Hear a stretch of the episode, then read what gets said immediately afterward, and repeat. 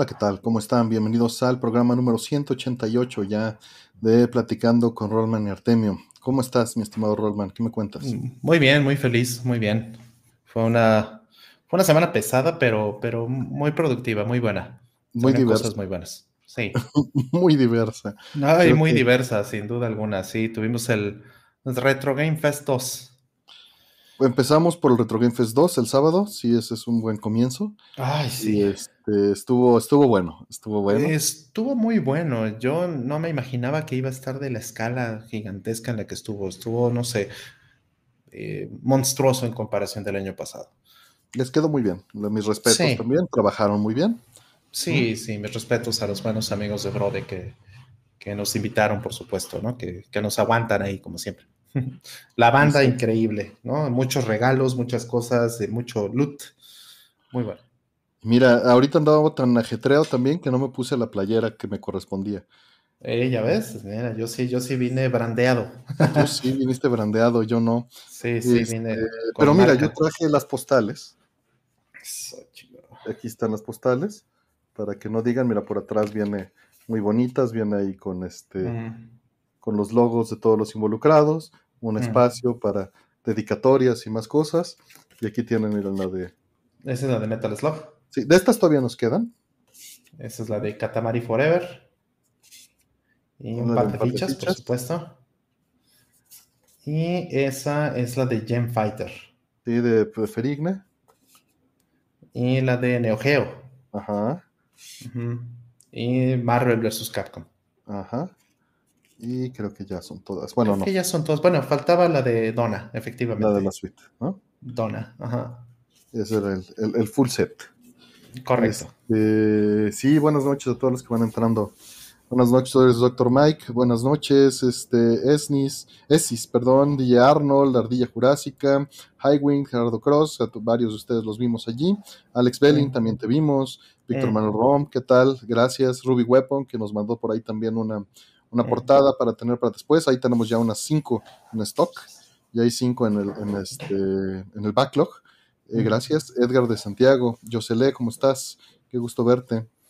También está Fabi Men por ahí. Eh, no tenemos grabaciones. Mira, yo quería grabar, quería hacer shorts, quería hacer muchas. No tuve tiempo. Pude ir al baño dos veces. y eso, y eso que, que les rogaste que te dejaran pasar, porque Artemio era así como estaba tirando rostro en, cada tirando rostro. Pues no, pues andábamos en, friega, o sea, no tuvimos tiempo de nada. O sea, el único momento que pude grabar fue cuando acababa de abrir el evento en, el, en el espacio que había para los, el Fan Pass. Cuando abrió de verdad, o sea, cuando abrió para todo público, mm. no, celular, nunca, o sea, no pude grabar, no pude ver, no pudimos caminar por ningún lado. De hecho, ni durante el montaje pude hacerlo. Rol fue mm. quien me hizo favor de llevarme desayuno ahí, nos mm, hizo paro. Lo insulté, lo insulté terrible porque le llevé un sándwich. ¿Por qué me va a insultar un sándwich? Si me gustan los sándwiches. Porque te volteaste y me dijiste, no te hagas, me dijiste, estoy haciendo keto, brother. Ah, claro. no, la, concha, fíjate que me la cené ayer. Apenas la, concha que me llevaste todavía la tenía y me la, no, ¿En serio? Sí. Dale gracias a los este, conservadores. Sí, sí, pues bueno, es que son productos ya que están embolsaditos. Exacto. Ahí no hay tanta bronca. Este, Edgar de Santiago, Ali Lucier, Casiopea, ¿cómo estás? ya saben que toda la marquesina que estamos usando, el overlay es de ella. Este, Marcos González, eh, Ruby Weapon, ya te había saludado. Jorge Espinal, Dafne Mier, ¿qué tal? Muchas, muchas este, gracias a todos por estar aquí. Charlie, Charles Bravo, este, Isaac y yo, que también te vimos por allá, cuando, cuando apenas estaban comiendo. Pues bueno, Rol estaba comiendo justamente. Este, yo con el sandwichito que me hizo paro, pues ya, este, ya, ya no me aventé más. Ahorita leo las mm. otras preguntas que van entrando. Pero efectivamente no tuvimos tiempo de grabar. Yo sí quería grabar. Yo quería así como una paseada. Dije, bueno, pues igual se puede. No. Eh, te vi bien ocupado y me dio gusto verte. Gracias, Jorge P. Velasco. Buenas mm. noches. Sí, la verdad, el, platicar con la gente, el estar allí, este, muy, muy, pues muy reconfortante, muy interesante. Historias, este, pues que, agradezco que nos compartan algunas historias mm. duras, otras historias, este, pues padres. Lugarius, también te vi, muchas gracias. Que te debo el, el, este, se me olvidó, ese, no te llevaste y sí lo tenía ahí, el, este, el eliminador, bueno, el, seguro ya lo pudiste usar, el ladrillito, pero Mm. faltó este, dártelo, lo tenía ahí. Este, gran logo, dice Cranberries, lo hizo César Córdoba también. Mm. Eh, sí, las postales, tenemos postales. Eh, pues anunciamos una vez, ¿no? Con, vamos a estar con Neko, ¿no? Mm. Así es, sí, vamos a estar con, con Eco Milkshake. eh, la semana que viene vamos a estar el jueves. El jueves. Ajá, eh, vamos a estar en su, en su local eh, con él porque este, pues no, vamos, a, vamos a estar ahí un ratito en la tarde, vamos a pasarla bien, ¿no? Básicamente Les pongo la dirección y el Instagram. Ajá, quien quiera llegar, con mucho gusto, ahí nos, ahí nos vamos a ver, ahí vamos a estar este, jugando, viendo, haciendo qué cosa, a ver. Ahí vamos a estar, pues mira, más que nada, bueno, yo platicando, Rol seguro va a estar echando reta. Él ya está puestísimo para la reta. Yo, ya saben, ya saben que así soy. Sí, es correcto. Sí, sí, ya saben Es- cómo soy, ¿para qué me invitan? Dice. Exacto. Cristelvania, saludos y felicidades en tu astro que está por ahí. Vi tu foto. No Este, manches, te llevaste un astro, Cris. Sí, sí, sí, sí. Le estoy echando un ojo a una blast. Dicen que Bueno. si stream desde el café de Neko. Eh, Rol dijo lo mismo, pero yo creo que ya se arrepintió. Mm, Mira, es que, o sea, sí, el nivel de producción que tenemos que llevar, o sea, de que tenemos, podríamos tal vez, pero sí es, sí es un esfuerzo titánico. O sea, sí lo es. Son muchas partes móviles, muchas cosas que, se, que pueden salir mal, ¿no? Entonces, no, yo creo que no, no es tan buena idea. No, y también, pues la idea es estar. O sea, tal vez ahí sí vamos a poder grabar yo shorts o algo así. Yo creo ¿No? que eso, eso está muy Este, o un videíto, algo con el celular, ¿no? bueno. Mm, Este, pero otra cosa sí está complicado, mm, ¿no? ¿Para qué, para qué les miento? mm. Ahí Ajá. está el buen Hertz ¿A partir de qué hora vamos a estar? Dice Alex Belin. Y yo pensaría que como, ¿qué te gusta? Como la una más o menos, ¿no? Yo pensaría como que nos quedemos unas cuatro horitas por ahí, más o menos. Tampoco para atosigar tanto al buen este Neko, ¿no? Sí, sí, sí, pues ahí, ahí los vamos a... ¿Va a haber arcades? No, ¿cómo crees, Alain? No, ¿Cómo que hombre, no. Estaría, buenísimo que fuera un arcade café. Dice Alex Belín que el jueves tiene boletos para ir a Bagojira. No manches, ¿sí? Ajá. ¿Ya le estrenaron, ya le estrenaron en México el, el, No este, tengo idea, eh, Godzilla Minus One? Uf, no no saben tengo qué, idea. no saben qué, qué, este, qué ganas le tengo a esa película, ¿eh? Se ve increíble esa película. Y bueno, pues yo soy siempre, toda mi vida he sido súper fan de Godzilla, entonces le tengo unas ganas locas a esa película. Y también van a estrenar ya este, la de El Niño y la Garza, ¿no? La También, de Ghibli, la última de. Ghibli. La estrenan el, el lunes, me parece, o el martes, no sé. Este, entonces, pues, el- o, no, creo que, creo que un poquito después. En fin. Bueno, pero, ah, bueno, aquí dice de, de Godzilla, dice que dice Alex Belling que le estrenan el jueves. El jueves 28 de diciembre. Qué maravilla. Este, no puedo ponerle tachuela a mi propio mensaje. ¿Alguien puede copiar la dirección y ponerla de nuevo para que yo le ponga tachuela? A ver Eh, si que les yo. puse. Que- No, que- pero- y eso lo cambiaron, ¿eh? Recién lo cambiaron porque sí se podía. Muchas Mm. gracias, Fernando González. Ahorita leemos los otros mensajes. Mm, Este, y por ahí pregunta que si nos llevamos algo. Ahorita, ahorita vamos abriendo preguntas en un ratito, claro que sí. ¿no? Este, ya, ya han ido entrando unas cuantas preguntas. Mm, Eh, para el martes tiene boletos. Entonces, pues sí estuvo muy interesante el Retro Game Fest. No pude pasear, no pude curiosear, no pude ir a ver nada. Mm. Tenía ganas de ir a ver varios locales, no pude. Mm. Quería ver el de Mike, quería ver el de Paco, quería ver el de Hertz, no pude ver nada. Nanoches. Noches, quería ver el local de Noches, no lo Juan pude ver. José. Había, estuvo- estuvieron buenos, ¿no? Había, había buenos, Mm. había buenos boots. Eh, Se veía Claro. padre, o sea, pasé para saludarlos, pero no pude curiosear. Que si saludamos a Fede Lobo, sí, claro. Sí. Saludamos al buen Fede Lobo. Fede Lobo saludamos- llegó tempran, tempranito, Sí, sí, llegó, llegó antes, tempranito, llegó tempranito. ajá, desde, desde un poco antes de que abrieran el, el evento, si no me equivoco, ya estaba. Sí, sí, sí, sí. Gracias, Boomer Tóxico. Ya está puesto. Este también a este a los tres gordos, por supuesto. Me dio muchísimo gusto verlos. También a Reinhardt, ¿no? Ah, Reinhardt, cómo Este, no. A las chicas de Pixel Beats, a Paulina, ¿A quién más? Este, digo, lo malo de mencionar a la gente así y hacerlos para que se enoje Aldo del name drop, pues es que luego se te olvida alguien y piensas, está regacho, ¿no? Eh, pues, sí. obviamente a los brothers, ¿no? A Mike Ortiz, a Sarumaru. A Sarumaru lo saludé cinco segundos y es mucho. ¿eh? Mm. Ah, sí, Sarumaru también. Gusto de conocerla en persona. Este, sé que estuvo, pero pues creo que no nos pudimos ver. Mm. Este, ¿a quién más? Ah, bueno, por supuesto a Pogo, ¿no? Claro, ahí anda Pogo. Sí, a este, a Confusca también, ¿no? Eh, obviamente a Neko a Aldo, saludamos a Aldo. no, Aldo, Aldo, Aldo se rifó durísimo, ¿eh? Durísimo. Aldo Velázquez, a Hertz, ¿no? Andaba Puni también, como dicen ahí. A Puni, también hablamos con Puni tantito, por supuesto. Casper.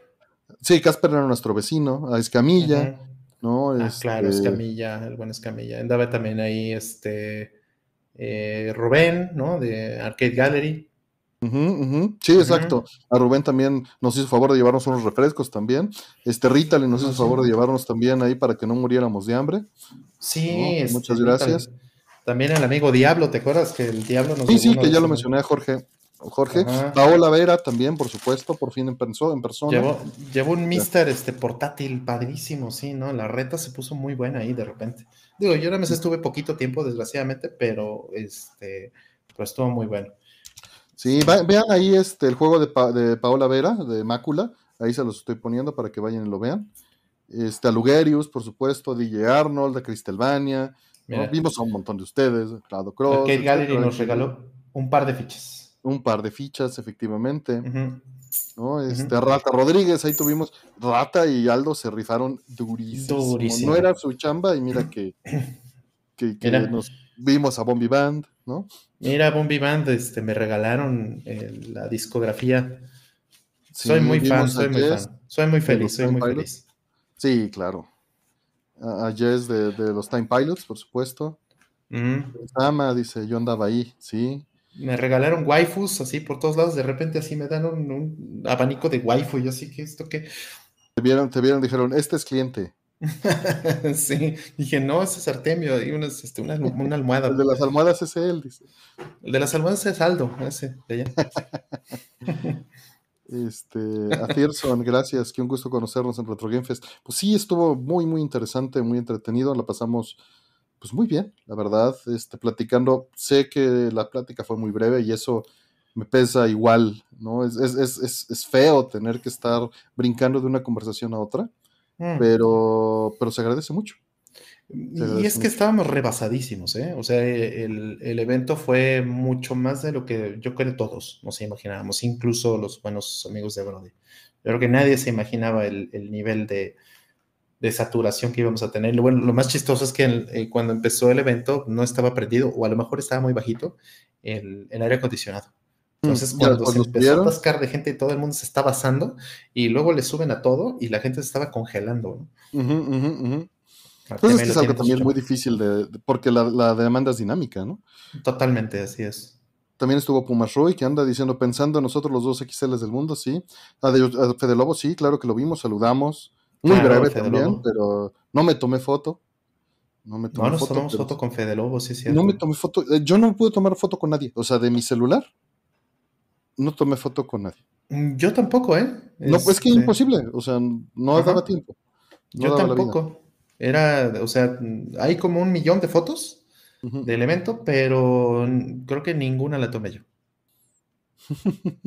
que le pegó su sticker autografiado por Roman a su Chávez. Mr. César, ¿qué tal? Sí, también ahí nos vimos.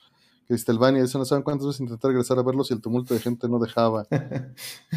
tu Chávez ahora vale menos. Ah, mira, pues fue Ben Sama quien compró el Pocket Fighter. Que lo viste con ah, Aldo, ¿no? Porque yo ya no lo pude, eso ya yo no lo vi directamente. ¿El Pocket Fighter de qué era? ¿De, Saturno? qué bonito. Sí, mira, me dolió deshacerme de ellos, pero la verdad es que dije, tengo los arcades. Estos los jugué muchísimo en los noventas, muchísimo en los noventas y en los dos miles, pero pues que los aproveche alguien más, o sea, realmente nada más están ahí como de colección, no tiene sentido, ¿no? ¿Como cuántos autógrafos dieron? Yo di como tres, Artemio dio como tres mil. Como tres, dice. si yo le pasaba así en serie Le decía, este rojo, este azul, este negro, este morado. Sí, sí, sí, así me los pasaba como, como este, línea de ensamble, nada más me los pasaba Artemio así. Toma, toma, toma, toma autógrafos y ya sí, bueno, ¿yo qué hice aquí? Yo no hice nada. Eh, qué bueno que llegó un buen hogar, Sama. Sí. Ya hagan su sello como en Japón, dices. Estaría increíble tener, aquí, tener aquí colgando nuestro, nuestro sellito nada más hacemos. Mira, no dimos tantos autógrafos ni nos tomamos tantas fotos, pero para nuestro estándar es altísimo. Mm. ¿No? Ya. O sea, obviamente Fede Lobo da cien mil veces más. literalmente. No, no, Creo que literalmente cien mil veces más. Exacto. Pero pues hicimos lo que se pudo. Sí, claro, sí, sí. Este, la subasta también estuvo este, eh, curiosa. De repente salieron un par de padres por ahí. Pero como que la gente, yo creo que, no sé, al menos en mi opinión, este, yo creo que eh, eh, la gente como que le tuvo miedo un poquito a la, subasta, como que no, no sé, no sé si ya estaban muy gastados, si ya se habían acabado el, aguinaldo dos horas antes, pero sí, como que les costaba trabajo, ¿no? y salieron cosas buenas. No salieron, yo no pude escuchar la subasta, o sea, no, ni me enteré cuándo pasó ni cómo. Pero la pasé muy bien, o sea, la, mm. pasé muy, muy bien. No me cansé como creí que me iba a cansar. El año pasado terminé más cansado, yo creo que esta vez iba mejor preparado. Eh, eso es, eso es. Sí. Eso es. Yo también iba, tenía muchos años, muchos, muchos años que no estaba atendiendo un, stand. Yo, yo, había estado antes, pero, pero una cosa es en una expo y otra cosa es en, en ventanilla, ¿no? Mi experiencia en ventanilla era nula en ese caso. Bueno, mm. no nula, pero casi nula. Claro. Sí, ahí está Lex también. era la gran estrella. ¿Dónde está mi, mi, PlayStation 3, Lex? y, ahora ahora nos debes dos porque Artemio quiere uno también. Sí, sí, sí, sí. Lo se lo voy a comprar a Retroplay. No hay bronca. O le digo a Fede Lobo, le digo que me lo consiga con Lex. Exacto, a él sí le va a hacer casos. Le, escribo a Fede oye, ¿le puedes pedir a, Alex un, Play 3? Exacto. A ti sí te lo vende. A ti sí te lo vende, a ti hasta te lo guarda. Exacto. Exacto. Es más, el que yo, el que me había apartado, el que había apartado para mí, ese me lo va a vender a través de Fedelo. Claro, claro. Yo los presento, Alex, dice. eh, Sí, dice, dice Reina Diamant, dice, después de todo un día gastando ya nos pesa la subasta. Sí, tal vez, tal vez eso fue, ¿no? Este, sí, no. Buenas noches, Jerry. Carlos. Dice que le hubiera gustado una sección de talleres para aprender a restaurar y conservar tus juegos. El asunto es cómo, o sea, está muy cañón. Organizarlo, bien, o sea, tendría que ser de más días, ¿no? Sí, tendría que ser de más días. Me hubiera gustado, por ejemplo, también que hubiera hasta un show, ¿no? Este, por ejemplo un showcito ahí como con, los buenos amigos de Bombi Band, por ejemplo, ¿no? Un show o alguna cosa así, estaría, hubiera estado increíble, pero tiene que ser de dos días para que pueda pasar algo así. Gracias, pues Roy. Pues quiero uno de los de los que aguantan, de los de los feos. de los más feos, de los, de Super Slim. Exacto. para, darle menos mantenimiento. No encontrar ningún Muramasa, dice. Pero sí un Killer 7. Yo iba a llevar un Muramasa. Eh, había Muramasa, ¿sabes dónde? En el local de Paco. Lo tenía en Vita. Tenía Muramasa de Vita en venta. Ese lo quería comprar y ya, pues ni, al caso, no lo compré. Mm, dice que que el Retro Game Fest va a estar más perro. ¿Sabes qué? Que lo que me llamó mucho la atención y que me pareció muy bueno es que también hubo eh, mucha gente que estaba eh, llevando cosas que no eran solamente juegos, ¿no? O sea, estaban llevando arte, estaban llevando así sus pósters, este, estaban llevando playeras y cosas así, o sea, dedicados a eso, no era como que el accesorio o la mercancía alrededor del juego nada más, ¿no? Sino que estaban llevando sus propias cosas, ¿no? Este, me enseñaron por ahí algunos pósters de Bomberman y me enseñaron ahí unos pósters de cosas bien padres, ¿no? Este, de, hasta de Hello Kitty, ¿no? Y cosas así que, que, pues eran hechas ahí por la, por la misma gente, ¿no? Entonces, pues estaba muy padre. Eso, eso me gustó mucho, como que sí estaba eh, ese, ese espíritu de, de hazlo tú mismo, ¿no? Que si hubo algo que me doliera vender, sí, no me quería separar de mi Son Offenders 2 cerrado. Sí, tenías un, es cierto, era de PlayStation. Lo había guardado, del 2, lo había guardado. O sea, no lo, no lo puse en la mesa. Y llegó un chavo y me dijo, oye, este, ¿dónde está el Son Offenders 2 cerrado?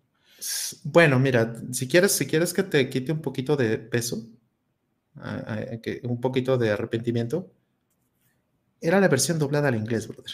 Ah, sí, es la más rara. Es, la, más fea. Pero la, japonesa hay 100 mil y la gringa hay como. Pero está mejor. ¿Eh? Y la gringa hay poquitas, pero está fea. La gringa hay poquitas. Pero la entiendes. Eh, pero está fea. Pero la entiendes. Y la banda la entiende. pero está fea. bueno, no, no, no, padrísimo, qué bueno que se la han llevado. Sí, sí, duele deshacerse. Justo me acabo de encontrar ahorita este, una de las ediciones especiales de, de, Son of the de Anubis. Mm. De, mm, la, tenía guardada. O sea, tengo las, las dos versiones de Play 3. Bueno, tres versiones, son tres versiones que tenemos de Play 3. Porque y de Play 2, por lo menos tres también. Eh, exactamente, sí, está la versión de la caja blanca. O sea, no, ese juego lo tengo ¿cuántas veces? Muchísimas. Como ocho veces, tranquilamente. Dice Carlos Alberto que su hijo salió con juguetes y su esposa con ropa. Fíjate, ¿cómo que salió con ropa? Pues, ah, ah bueno, sí es cierto. Este, vi, vi, eh, le saqué esta foto a un, a booth que llevaba este Pony Rocks. La amiga Pony Rocks. Un, saludote que, yo creo que ni nos ve, pero un saludito. sí, un gran saludo. ni la pude saludar, no la vi. No, no. Súper bien, súper bien, lindísimo todo. Este, pero bueno, pues vamos a empezar a contestar. Mira, está Richard Ramírez que estaba atrás de nosotros, que le dio un super Nintendazo a Rol porque le cae gordo. Ese Rich Ramírez, yo nada más, sentí el chingadazo, así como me cayó un super Fue, adrede, fue adrede. No, ¿qué tal? ¿Cómo estás, Rich? Dice, aún apenado acá del fregadazo que se llevó Rolman con el Este, sorry, Rolman, no lo tiré yo, pero era mío. Yo dije, sí, ese. Dije, ese Super, eh, allá adentro hay un Super Nintendo y su fuente de poder, además, porque sí se sintió el chingadazo. La, la fuente sí se sentía. No, no mames. Se lo aventó así encima, directo a la cabeza, le apuntó bien y órale. Sí, Deja que este rol ahí. Me lo dejó ir así. Claro. Sí. Mira, ahí está Jorge Velázquez, que ya mencionamos también. Saludos al Diablo, ¿cómo andas? Ah, el Diablo, ¿cómo no?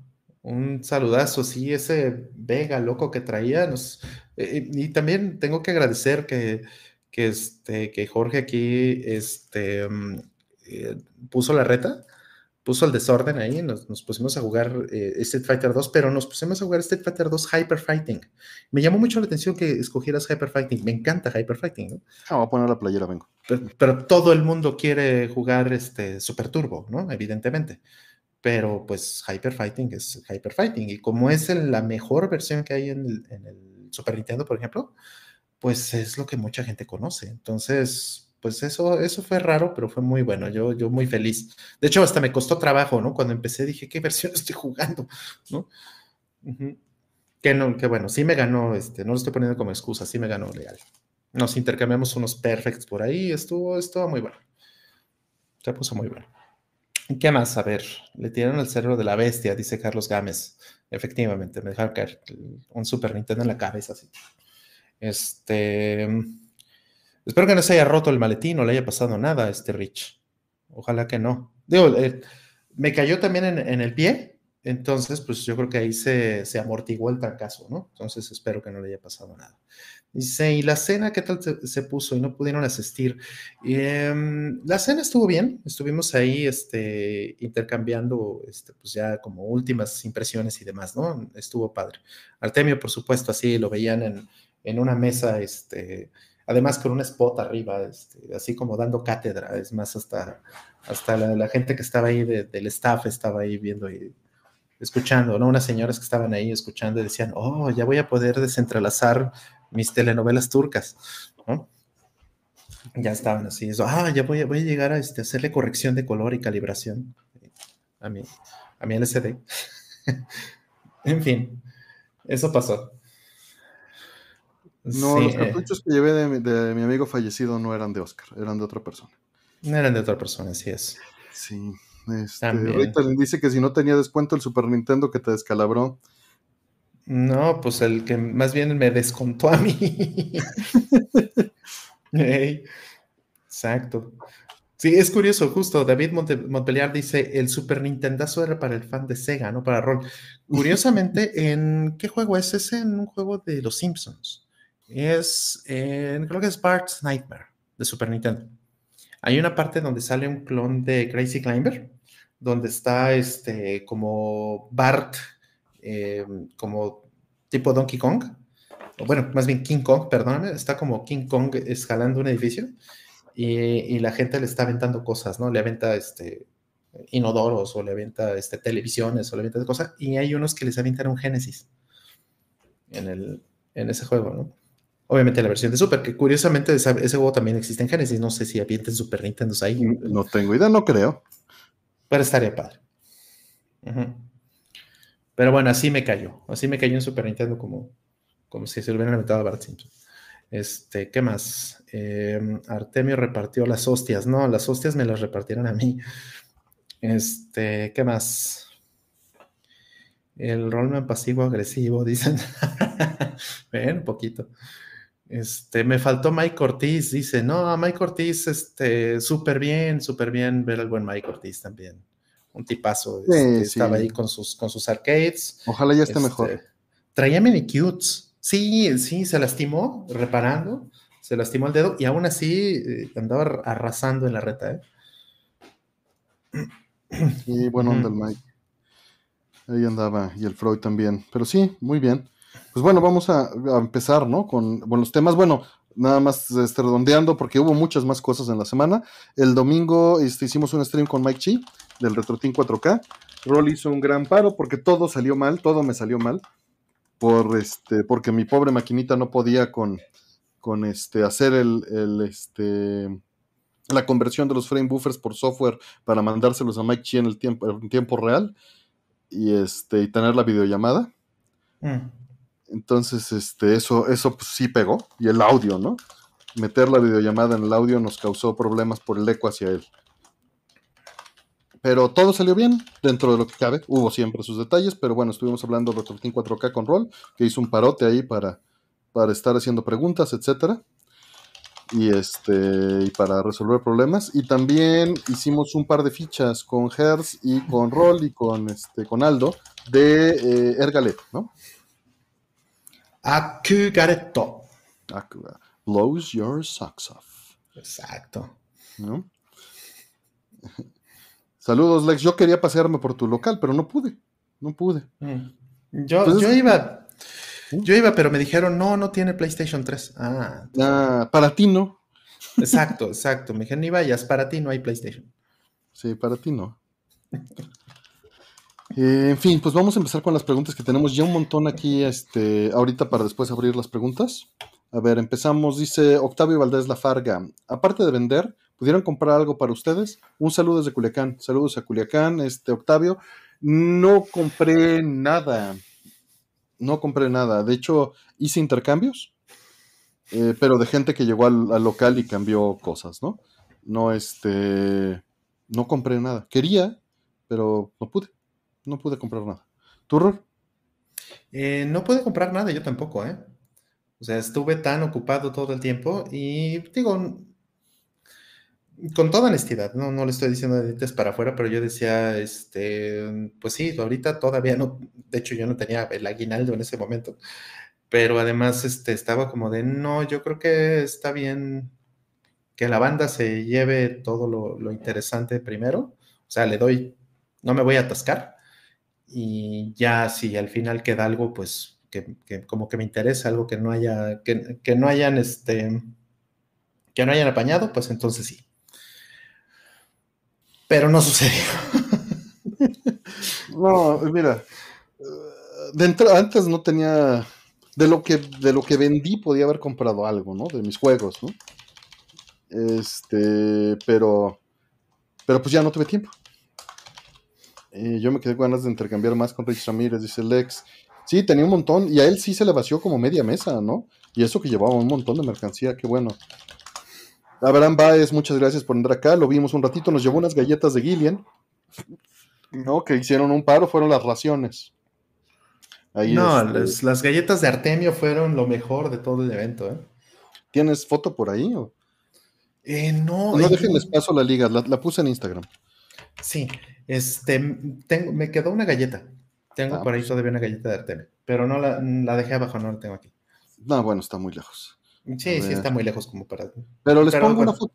Les pongo una foto. una foto, seguro. Exacto. De las galletas de Artemio. A ver, aquí está. Y... Ajá. Pero pues sí, no, no compré nada. Eh, se fue un montón de mercancía. Yo creo que regresamos con un 20% de lo que llevamos. Se llevaba un montón. Pero qué bueno que se movió, Rich. Qué bueno. Es lo padre de que hayan puesto Mm. todo así. Claro. Sí, las hizo Abraham. Ahí que está. Mm, Sí, sí. Que Lex quiere el Super Nintendo asesino, Lex. Que quiere ese Super Nintendo asesino, dice, dice Lex. Sí, contacta a Rich. Bueno, no sé si, le- si lo haya movido, pero seguro tiene ese Super Nintendo asesino. Que lo autografía, Rol. Se me cae que sí, sí. Sí, porque Eh, ya me lo autografió él aquí, sí. Este. Si fuiste y no compraste, no tuvo sentido. Pues no, yo fui a, a ver a la gente y a atender a la. No, bueno, de que recibimos regalos, pues qué te digo, ¿no? Tuvimos regalos Sí. muy buenos. Sí, Entonces, sí, sí, pues- y varios intercambios. También lo- yo puse una foto por Instagram, un par de fotos de lo que de lo que nos regalaron y pues la verdad no era necesario, les agradezco mucho, siempre me da mucha pena, pero les agradezco mucho el detalle. No sabía que tenía Artemio tenía Instagram, lo abrí cuando me operaron, cuando me hicieron el trasplante de córnea. Gran momento para abrir Instagram, estaba tan aburrido que pues, no podía hacer nada. Fue cuando empecé a diseñar Andy Fourier. Ya tiene ADN de Rollman, ya, ya, ya tiene ADN. Tiene Ya, hasta ya leucocitos ahí ya. Tiene hasta un cisticerco ahí que, se me, que me quitó. Mm. Si tiene tienda en línea Rich de From Japan, pues a ver si quiere que ponga ahí lo que tenga. Sí. Y pues bien, eh, vamos con la siguiente pregunta. Gracias, Octavio. Saludos a Culiacán. Y la siguiente dice: eh, Chin, ya me pasé de los 24 meses. Gracias, Hertz, para el 240p. Saludos y que disfruten esas, esas fechas. Gracias, Hertz. Un abrazo y también espero verte, a ver si te veo mañana para ponernos ya a mano de esas cosas. A ver qué, hacemos. Yo quiero ver Artemio soldando a Eva, dice Ritalin. Me da cosa usarlo, este, Ritalin. Ah, que llevaba los viniles de Snatcher. Yo pensé tengo, tengo ocho y no está bien que tenga ocho. Debería de vender unos. Porque quise comprar todos los modelos. Pero estaba yo muy mal en aquel entonces. Que Lexi pudo comprar juegos básicos que le faltaban. Ay, mira que ya este Jonathan Flores pudo reproducir en su estéreo con bocinas el CD de Metal Gear Solid 3 que me compró. Era un promocional. Muy bonito, es un Mm. promocional muy, muy bonito. Muy bonito, un vinil falso que tiene Un adentro vinil un CD. falso. Sí, que es, trae como tres canciones, ¿no? Trae muy poquitas. Dice Mo77 Artemio, when will you make a cameo appearance on Bob's channel again? I have no idea. Uh, whenever uh, there's some MD Fourier or 240p test suite uh, stuff uh, involved, which is Mm. not that common. Pero gracias, Mm. gracias. Thank you, Mo77. Mm. Em, galletas, yo quiero. Sí, sí, había galletas. Dice Rock que todavía le queda una. Yo debo Mm. tener todavía unas ocho, yo creo unas ocho. Mm. Yo ya, yo siempre quise morderle la- el cachete a Artemio así en público, pero yo sabía que me iba a despreciar, pero este, pero por fin lo pude hacer. Este, ¿Habrá especial de fin de año de Vientre Beats? Sí, pero no será de fin de año, será de principio de año. Este Fire todavía no regresa de Japón. Cuando regrese de Japón nos ponemos de acuerdo y luego ya vemos. Ya Rafa Medo pasa chisme ahí mal, mal, mal. Fede, eh, Fede Lobo dijo que le interesa saber de tu colección. Fede Lobo ha venido y ha visto la colección en persona, este Sherrar. Entonces no, tampoco el chisme, pásalo bien. Lo dijo en el stream también. Exacto. Sí, sí. No, el lo que dijo pasado. es que quería las, las tarjetas de Metal Gear Solid. Mm. Entonces, pues a ver, a ver si nos arreglamos ahí. Eh, gracias, Nippon House. Saludos. Y vamos por la siguiente. Gracias, Hers. Y vayan, ya saben, Hers llevó también un montón de cosas muy padres. Se le vendieron varias palancas, varios superguns, varias cosas. Las supercoms que traía y, y todas las palancas estaban muy padres. Sí, yo le quiero comprar más también. Sí, caray. Aquí tengo una, este, unos splitters que, que recién me dio. Aquí tengo unos splitters hechos está, por. Hertz MX. Padrísimos. Ahí veanlos, ahí vean los que sus, sus cosas que tiene por ahí. Debe tener todavía un poquito de stock, ¿no? No sé, cosas. hay que preguntarle. Eh, vamos a ver qué dice la siguiente pregunta. Dice Rol, gracias por el consejo del soundtrack de Xenoblade 2. Se vendió bien en la subasta. Un gusto compartir plática contigo. Saludos. Ah, no, con mucho gusto. Eh, este, yo estaba justo, justo en la, en la subasta, me, me, me encontré y, me dijo, oye, pues, ¿cómo ves, no? decía, ay, no me, no me lo enseñes, ¿no? Digo, ya lo tengo dos veces, ¿no? Este, pues ahora que está aquí, que ya se las había enseñado antes, ¿no? La, este, la Trinity Box, ¿no? Que trae los tres soundtracks de, de, de Xenoblade. Y bueno, pues sí, o sea, el soundtrack de Xenoblade 2 que trae esa caja es exactamente el mismo que trae la caja de, de hace unos años. Entonces, pues sí, o sea, está repetido, entonces sí vale la pena, este, si, si no quieren tener las dos versiones, pues lo pueden vender, pero sigue siendo un soundtrack raro y sobre todo esa presentación bonita que es la que vendiste, esa presentación que trae las dos waifus, a, Hikari y este, a Homura, qué bonita, qué bonita versión. Este... Y se fue en una lana. Sí, yo hicimos mal las subastas de los, de los este, analogs. La teníamos que haber empezado más baja, ¿no? Fue mala mm, idea. Pero estábamos ya quemados para pensar. Yo creo que más bien tenía que haber sido más temprano, primero, y tenía que haber un poco. Bueno, pero lo que estaba en nuestro control, ¿no? Claro, claro. Sí, de lo que estaba en nuestro control, totalmente, sin duda. Dice, dice Chris, que se encontró un, un, este, un, un OST, un soundtrack de, de, King of Fighters 96. Lo compré a ver si es cierto que KOF tiene música. el que no vas a comprar es el de 97, ese no existe. Eh, de hecho, creo que Artemio, tú tienes, tú tienes mi King of Fighters 98, ¿verdad? El Exacto. ¿Es el 98 o el 99 el que te Este, el 98. Creo que es 98. Mm. Sí. sí, sí, sí. Es que ya los estoy respaldando para ponerlos en Mister porque pues, son las, las versiones en CD. Entonces, esas traen unos arreglos de la música, mira, maravillosos. Entonces, este, ahí luego que estemos en la reta, Chris, con mucho gusto. Este, luego que armemos la reta otra vez con el Fabián. Fabián, bueno, igual armamos una reta en lo que viene, Fabián, también. Y este, y bueno, ahí, ahí comparamos los soundtracks de King of Fighters, eh, cartucho Gracias, y de, Gracias, Maneskin, qué bueno verlos por allá. Eh, buenas noches a todos, ¿cómo han estado? Saludos, Daniel Rodríguez, ¿cómo estás? Y vamos por la siguiente. Dice, ay, eh, se me fue. Se me fue, ahorita lo pongo. Esta ya está. Uh dejen, se me fue una, se me fue este. Voy a tener que ver cómo, cómo la, la la pongo ahora, pero mm. vamos, vamos una por una. Dice, ¿qué les dejó este año? Felices fiestas. Todavía no se acaba, espérate. Mm, sí, todavía no se acaba este año. Este año me ha dejado, ha sido un año muy difícil. Un año de los más, de los más retadores en mi vida entera. Pero no, no sea cosas malas también, duras, pero también cosas muy buenas. Gente muy linda, muy, muy linda en mi vida, que aprecio muchísimo. Y un par de gatos también. un par de fichas. Un par de fichas, por supuesto, que también nació este año. También nació este año, sí. Pues es, difícil. ya que Artemio deje de imponer que se ve darme la reta de KOF. Dicen. No, no, Artemio, pues mira, es imposición. Ahí se hace lo que yo quiero y ya. Nunca los dejo escoger juego. Mira quién llegó, mira quién llegó. Ya viene a dar ahí lata. Mira quién llegó a dar lata. Ok. Eh, ¿Alguien sabe qué otro tiene forma de cristal? Huevos en la caja. Panterita, sí, ahí anda la panterita. La panterita. Este, pero pues sí, dejó muchas cosas. O sea, la verdad fue un año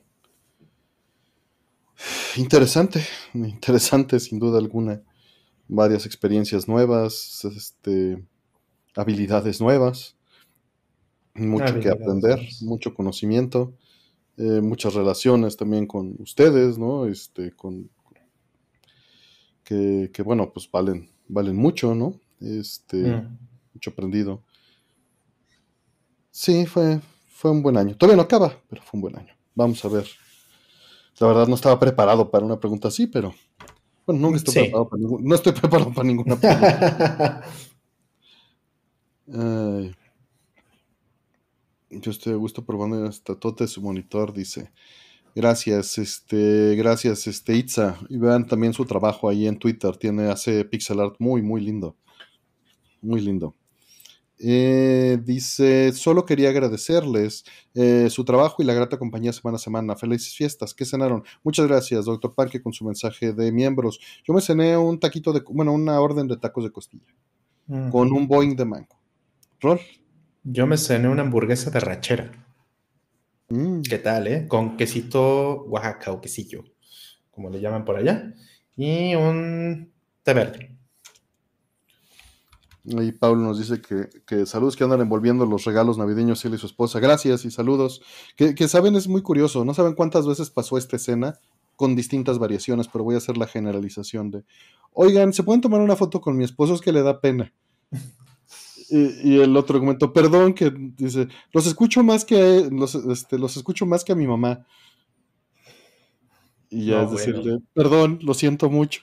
Dice, no, no, todo bien. en muchas variantes, ¿no? Estoy hablando de, de una de las variantes, pero muchas variantes. Gracias a todas ustedes que, que nos sufren en silencio. Muchas gracias. Eh, y vamos a ver, de una duda, estoy fuera del país. Ah, no tenemos nada de Score VG, César Galván. No hay control de eso. ¿Por qué no podemos almacenarlo? Gracias. Vamos a ver la siguiente. Eh, dice Shonen Fiction. ¿En qué momento dejas de decir buenas noches para decir buenos días? Todo esto es una situación que está ocurriendo en la madrugada. Saludos. Yo creo que cuando sale el sol. Por lo menos esa es mi política. Mm. O sea, igual cuando empieza a amanecer, tal vez, ¿no? Sí, en el alba. tal vez. Ándale. Eh, saludos al Michi, dice Mr. César. Siguiente. A las 4 am ya es buenos días. Pues puedes decir buenos días desde las 12 de la noche, pero pues es más chiste, ¿no? Claro. Y saludos, Ed Vapers. Buenas noches, igual Alejandro Nava. Siguiente pregunta dice Shura46. Roman y Artemio. Me da mucho gusto eh, el desearles feliz Navidad. Estoy nervioso porque compraré mi primer viaje y será a Japón. ¿Algún consejo? Pues planea tu itinerario, trata de salirte de Tokio si tienes el tiempo. Eh, en ese caso, compra el Rail Pass. eh, visita pues, todo lo que puedas cultural, no te quedes nada más con Akihabara. Eh, digo, no que no, los juegos no sean cultura y el anime tampoco, pero hay mucho más. Eh, ¿Qué más puede ser? Come, come, este, prueba cosas fuera de tu área de confort. No tan fuera, pero sí, no, no comas nada más en McDonald's, pues, por lo menos. Come en, en lugares este, locales, ¿no? aunque sean food courts de malls, pero comida pues, local. Ahí le, ves- le vas moviendo. Este rol, ¿qué se te ocurre? ¿Y para Japón? Ujú, ujú. Pues bueno, ya dijiste lo más importante, ¿no? Que es este el Rail Pass. Y bueno, mira, come en todos los lugares donde, donde puedas. O sea, eh, a mí me gustaba mucho siempre ir a, a investigar lugares donde no conocía y así ver changarritos donde pues se viera que, que- que estaba, o sea, que, que oliera rico, que tuviera una presentación así padre o lo que sea, en algún callejoncito, como un negocio familiar, ¿no? Eso, este, eso para mí es como muy, muy valioso de una experiencia, no solo en Japón, en cualquier lado, realmente. Obviamente ahí el, el problema, no sé tu caso, pero el problema para muchos pues es el idioma, porque pues en lugares así que no son de turistas, pues no van a hablar inglés, ¿no? Tienes que llegar con un nivel pues tal vez no elevado, pero pues un poquito más arriba de básico del japonés como para poder darte a entender qué es lo que quieres. ¿No? y que tu experiencia sea buena. Pero pues si tienes esa oportunidad o si, por ejemplo, puedes ir con alguien que habla japonés, algún amigo o alguien que, que, que, que, viva allá, pues eso es padrísimo porque te puede ayudar muchísimo a, a tener una mucha mejor experiencia.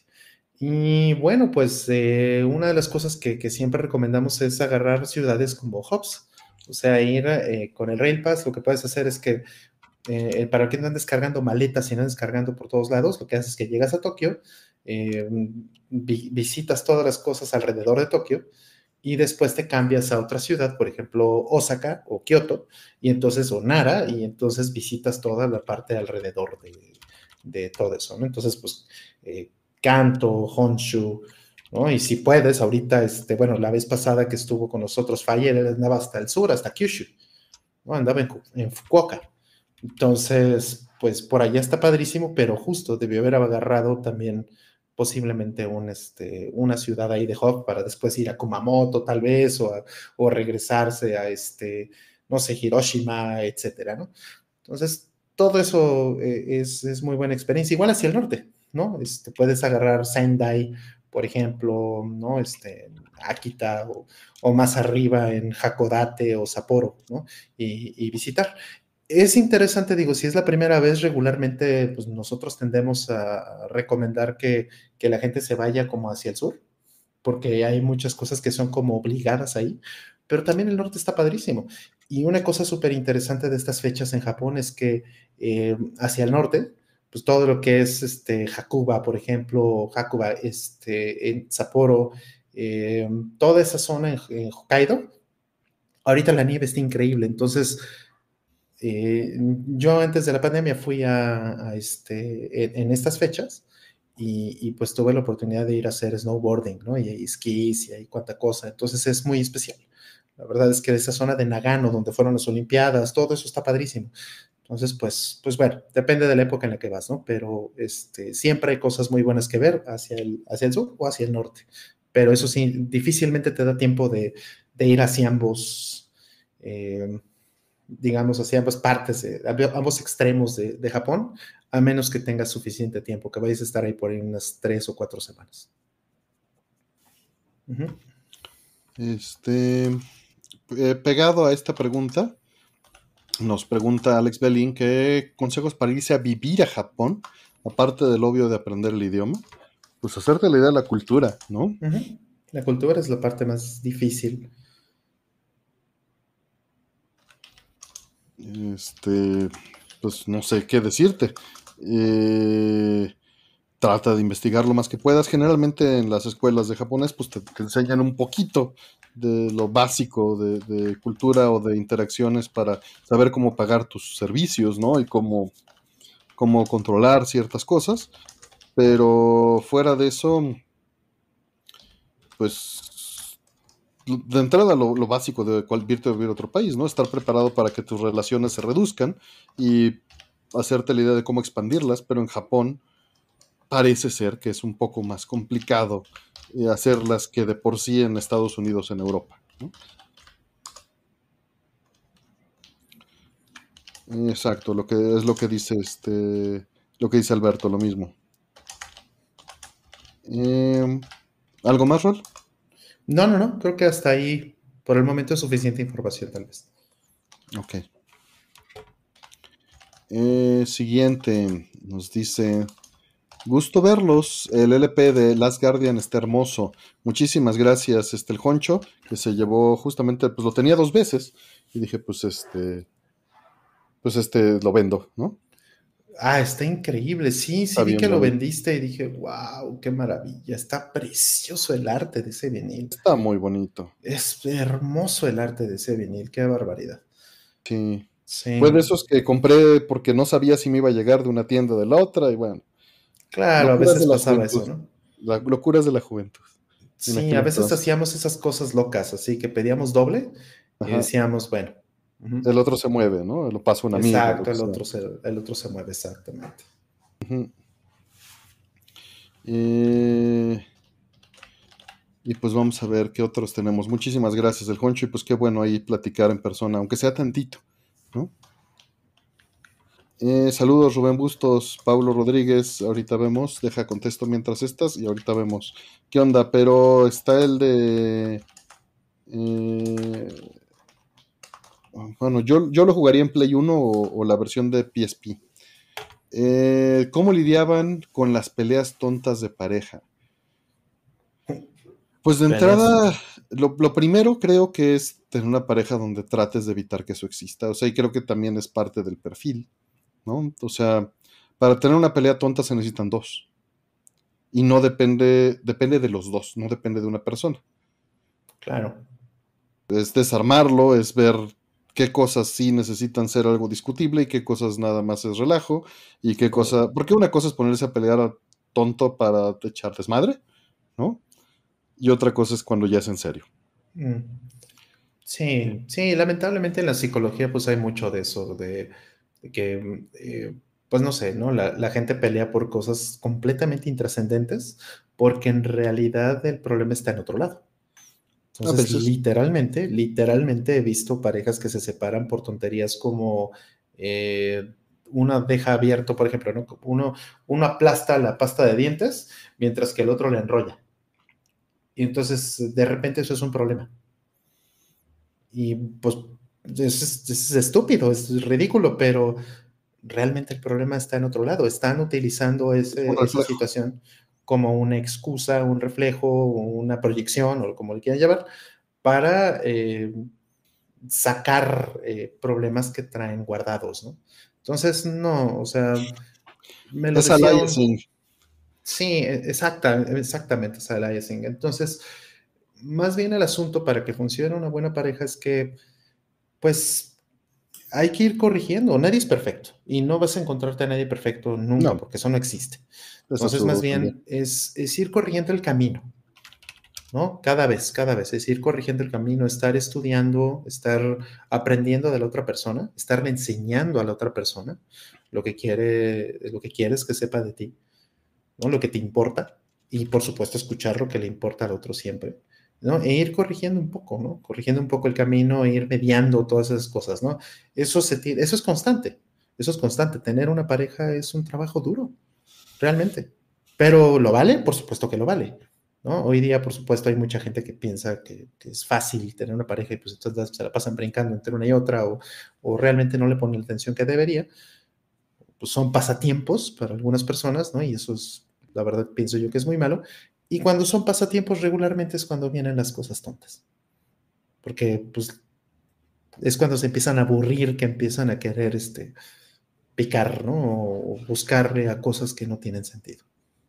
O piénsenlo, ¿cuándo han ustedes empezado una pelea tonta y por qué? ¿No? Para que entiendan, como dice Josele, usar la empatía. Y la empatía es ver eso, ¿no? Algún momento hiciste eso, ¿no? Claro, yo creo que todos, todos hemos hecho alguna tontería. Pues sí, alguna edad lo has hecho, ¿no? O muchas tonterías. Dicen, aprender a ceder, dice Doctor Mike. que cada quien tenga su pasta de dientes y ya. dice, este, ahí se vieron varias peleas típicas, supongo. Sí, hace, hace unos años, este, por ahí. Negociar, ¿no? Ajá. Hace un, hace un par de años por ahí salió una pregunta. ¿Cuál sería el, este, la inversión más grande que harías en el momento de hacer este un, un departamento, una casa, algo así, algo, algo así preguntó una, una persona. Y les dije, pues dos baños. Tener dos baños en la casa es la mejor inversión que pueden hacer en, que pueden hacer en sus vidas. Dice Rita Lynn, saber que tu pareja no te pertenece, entonces no debes intentar dominar para que haga las cosas como tú quieras. E, efectivamente, es solo dejar a los demás ser ellos mismos. El asunto es cuando empieza del otro lado, quizás es la pregunta. Y para eso yo lo que dije es, pues no elegir a alguien que haga eso, ¿no? Pero las dos cosas, a pesar de ser, como diría Aldo, este, lengua en cachete, a final de cuentas se reducen a, esa otra parte, es, negociar, ¿no? Empatía, negociar, porque ceder, ceder tampoco tiene sentido por sí mismo, eh, pero es, aprender a ceder cuando la negociación es irrelevante, ¿no? Claro. O sea, no es nada más ganar por ganar, si a la otra persona le importa y a ti no. Claro. También, también puede estar mostrando una cara o una situación así, puede mostrar este, algo que es grave, pero, pero realmente grave. Puede mostrarte también un, aspecto que, a lo mejor es un foco rojo gigantesco. ahorita justo me recordó eso Chris, que Sylvania aquí mencionó, este, que tuvo una pelea tonta por si algo era rojo o no. Yo tuve una, una pelea tonta exactamente por eso, por el color rojo. Y fue una cosa, pero ridícula. Y a mí me dejó muy confundido, pero en retrospectiva, ya que lo pensé, dije, esto era muy grave, yo no me estaba dando cuenta. Entonces ya cuando eh, lo vi, dije, ok, pues, ¿Y, cómo fue?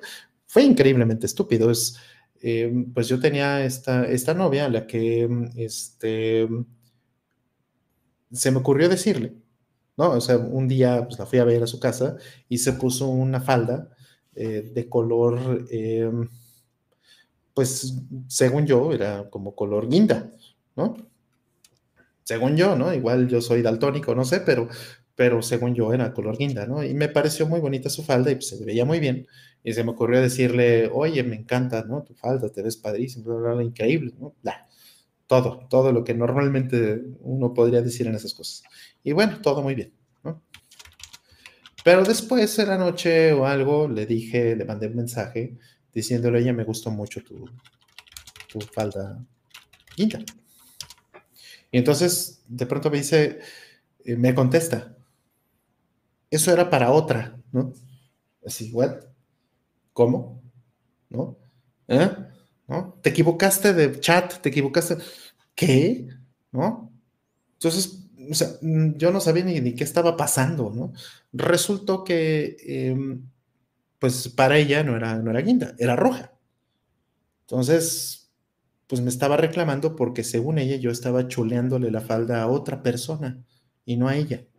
Yo me había equivocado en el chat y ese mensaje era para alguien más. Entonces, pues, o sea, ¿cómo? Pues eso, pues obviamente no refleja realmente lo que yo estaba haciendo, refleja lo que ella estaba haciendo. ¿no? O sea, ella estaba acostumbrada a ese tipo de relaciones. Ella estaba acostumbrada a ese tipo de personas.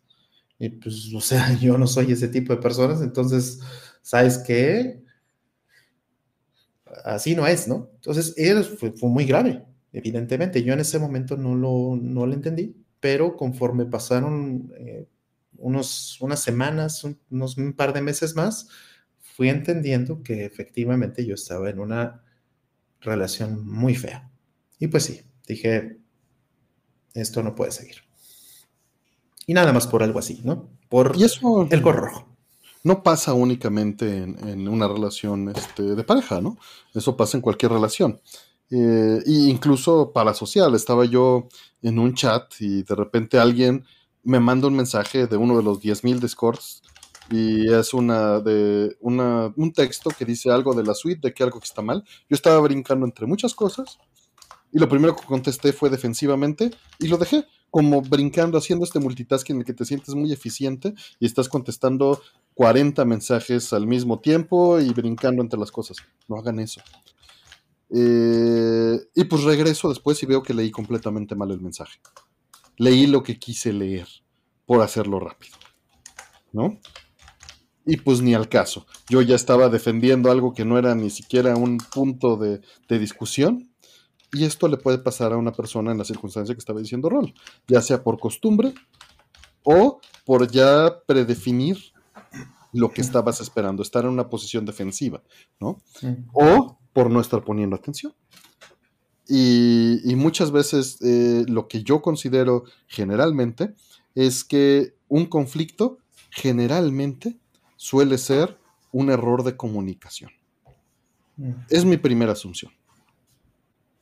Tratar de conciliar, de, a ver, lo que dijiste es esto y lo que yo digo es esto, y eso ya de por sí es suficientemente difícil de establecer. ¿no?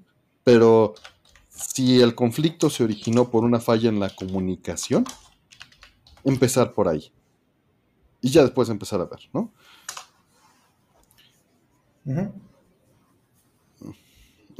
dice Alex que él es tóxico, que no sean como él. sí, dice este Bernard Shaw, me gusta mucho esa frase, em, que el castigo del mentiroso no es que nadie le cree, el castigo del mentiroso es que él no le cree a nadie. Realmente vivir en esa, eh, en esa condición o en ese, con ese tipo de costumbres, pues no puede llevar a, nadie a algo bueno, Entonces, ahí es cuando se notan a veces las diferencias entre las personas.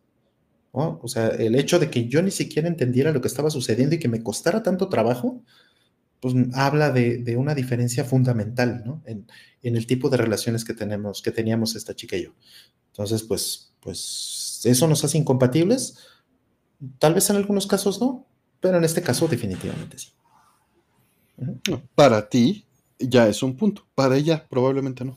Pues bueno, ella, para ella, ah, tal vez a esta ella lo disfrutaba, ¿no? El hecho de hacerme este, rabiar por, por algo que ni existe, ¿no? No sé. The Division Bell, ándale. Y Metal Gear Solid 5 también. Y muchas otras cosas. dice. Doctor Mike, tienes mucha razón. Siguiente. Dice Maniscreen. Les deseo unas excelentes fiestas de fin de año. Los aprecio demasiado. Gracias, Maniscreen. Y les mando un gran abrazo. Pregunta. ¿Siguen leyendo Famitsu? Nunca la he leído, honestamente. Recuerdo a Robin decir que le perdió fe tras el 40 de Final Fantasy X-3. Digo, 13-2. Sí, sí. De hecho, Famitsu me gustaba mucho.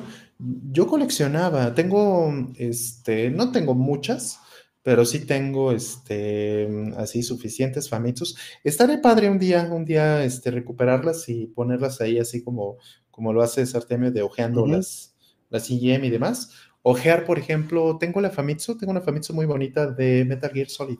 Sí, también tengo unas de Metal Gear Solid. Que fue cuando salió, ¿no? Y este, pues trae así el, desplegado de tres páginas. Qué bonito. Muy bonito. No sé si esa es la que tienes. No, creo que, creo que tengo de Metal Gear Solid 2 y 3 y de Police ah. y Snatcher, pero de Solid 1 no tengo. Así de recordando. Sí con el arte de Shinkawa, ya sabes. Oh, qué padre. Ah, entonces, eh, eh, maravilloso. Entonces, bueno, ¿no? Famitsu, para, para, para, empezar, pues siempre es increíble, siempre es un, un excelente. también, ¿no? Sí, también, ¿no? Pero, pues también es cierto que, este, que pues Famitsu, pues los gustos y, y tal vez los criterios de la gente, pues han ido cambiando con las generaciones. Entonces, pues sí, sí me decepcionaron totalmente cuando le pusieron así. O sea, ¿cómo le vas a poner un 40 a un, no me acuerdo qué fue, si fue eh, Final Fantasy 13, como mencionaron, o fue Final Fantasy 10-2? Una de esas. Y, sí se me hizo así como de, no, bueno, aquí esto ya, ya se perdió, ¿no? Algo se perdió, algo, algo se murió en, en, mí el día que vi eso. Pero bueno, Famitsu, de cualquier manera, ¿no? Famitsu sigue siendo este, una publicación maravillosa siquiera, siquiera solamente por el diseño gráfico, aunque no entiendas nada, es maravilloso. Gracias a los que se van saliendo, gracias de Crow, gracias Neko Milkshake, que ya anunciamos de 1 a 5 el próximo jueves. La dirección está con Tachuela. Con Tachuela. En fin, vamos por la siguiente. ¿Fue más grande que Retrocreate? No. No. fue más grande que Retrocreate. Retrocreate es brutalmente grande. No sé, esto fueron, éramos 1500 y cacho. Y era mucho. Allí éramos 10.000, ¿no, Rol? Una onda así. Mm, sí, yo creo que más, tal vez, un poquito más. Porque pues eran varios pisos para empezar. Este, era pues una sala ¿Varios días? Varios días y también, este, pues incluso en los pasillos había exhibiciones de cosas. Estaba Kit, ¿no? El Night Rider, el auto increíble. Y, había otras cosas, había un, había un piso de maquinitas. Sí. Y también hay que entender que la, economía es distinta, el tamaño del país es distinto, el tamaño del mercado y la cantidad de mercancía es distinta. La población. Y el área en el país es muy, muy distinta. Allá tienen explanadas enormes, ¿no? Sí, no, son, son, cosas distintas. Y eso, pues que no es la única expo. Esta estaba ahí en, el norte de Nueva York, ¿no? O sea, una expo ahí X de otras 10 que hay en el país, ¿no? ¿Qué tal, Fayer? ¿Cómo estás? Saludos, que me preguntaron hace rato de vida entre bits. Ya les dije que ya está muerto con Score. La, la, la, la, infraestructura también, ¿no? Para viajar y para asistir a esas cosas. Y el poder adquisitivo, ¿no? Por supuesto. es distinto. Hace toda la diferencia del mundo, sí, sí, sí, sí. Sí. Ahora, me encantaría que llegáramos a esos niveles. ¿Podríamos llegar a esos niveles? Yo creo que sí. Yo creo que no es este. No es imposible. Pero pues eh, tendrían que pasar muchas cosas. Tendría que pasar muchas cosas bien. Mm. Sever yo que le sorprendió que vendían la suite de Dreamcast en una tienda en Nueva York. De hecho, hubo dos distribuidores, el que el fabricante de Videogames New York y, eh, y su tienda, su filial en Canadá.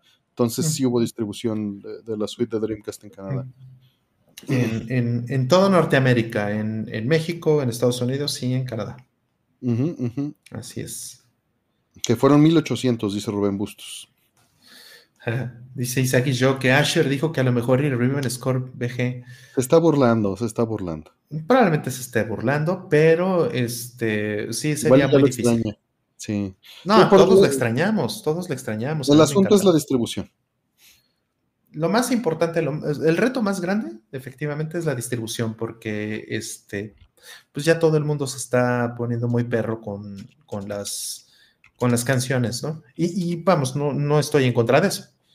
Nosotros tratábamos como de hacer las cosas, por eso el delfín pisando la canción y por eso todo eso, pero pues bueno, el mundo ha cambiado mucho.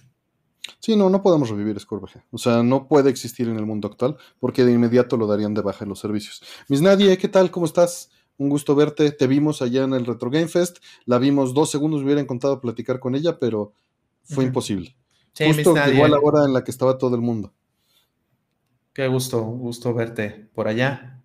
Sí. Este, qué buena Sí, sí, sí. Vayan y vean su trabajo también, ¿no? ah, vamos a ver. Este, sí, sí, vayan a, ver su trabajo, conózcanlo. Y este, entren allí a su Instagram de Miss Nadia. A ver, Instagram y aquí está. Ya lo cambió. Vean su trabajo ahí en Instagram, se los comparto. Fue grato verla, aunque sea unos segundos. Que llegó al mismo tiempo que Paulina y que las Pixel Beats. Entonces estábamos brincando en atención, además de lo que teníamos ahí de carga normal. sí, sí, claro. Sí, pero sí me hubiera gustado por platicar. Tiene que subirlo como torre. No sabemos de eso, Carlos. Que alguien de ustedes lo haga. en la Bahía Pirata. En la Bahía Pirata. Y acuérdense, pues vamos a estar en el, en el lugar que está este, con Tachuela en el chat, eh, que es el café de Neko Milchek, el próximo jueves de 1 a 5. Vamos a llevar la poquita mercancía que quedó, pero pues realmente la intención es platicar y ayudar ahí también al consumo. Nos echamos un cafecito y unas cosillas ahí con claro. Neko y en un ambiente pues más relajado. ¿no? Eh, hagan Sport, pero con pura música de Falcom, que ellos sí permiten que la suban, dice Jaime. Ah, pero solo voy a hablar yo. Espérate, no juega Nice aquí ya. No, yo sí, yo sí juego Is. ¿Qué pasó ahí? Nada más todavía no tengo el 10. Todavía no, yo tampoco. Mm. Yo tampoco. ¿Va a haber retas? No sabemos, Abraham. No sabemos. Me encantaría. Sí, vamos a llevar un este. Sí, ¿por qué no? Aquí con. Va a ser con controles de Switch, Mario Kart cada quien con un solo control de Switch. Para que sufran. Ándale, con, este, con los frijolitos de Switch. Eh, que si Scorpio G podría funcionar con gameplay, pues igual, pero imagínate la producción.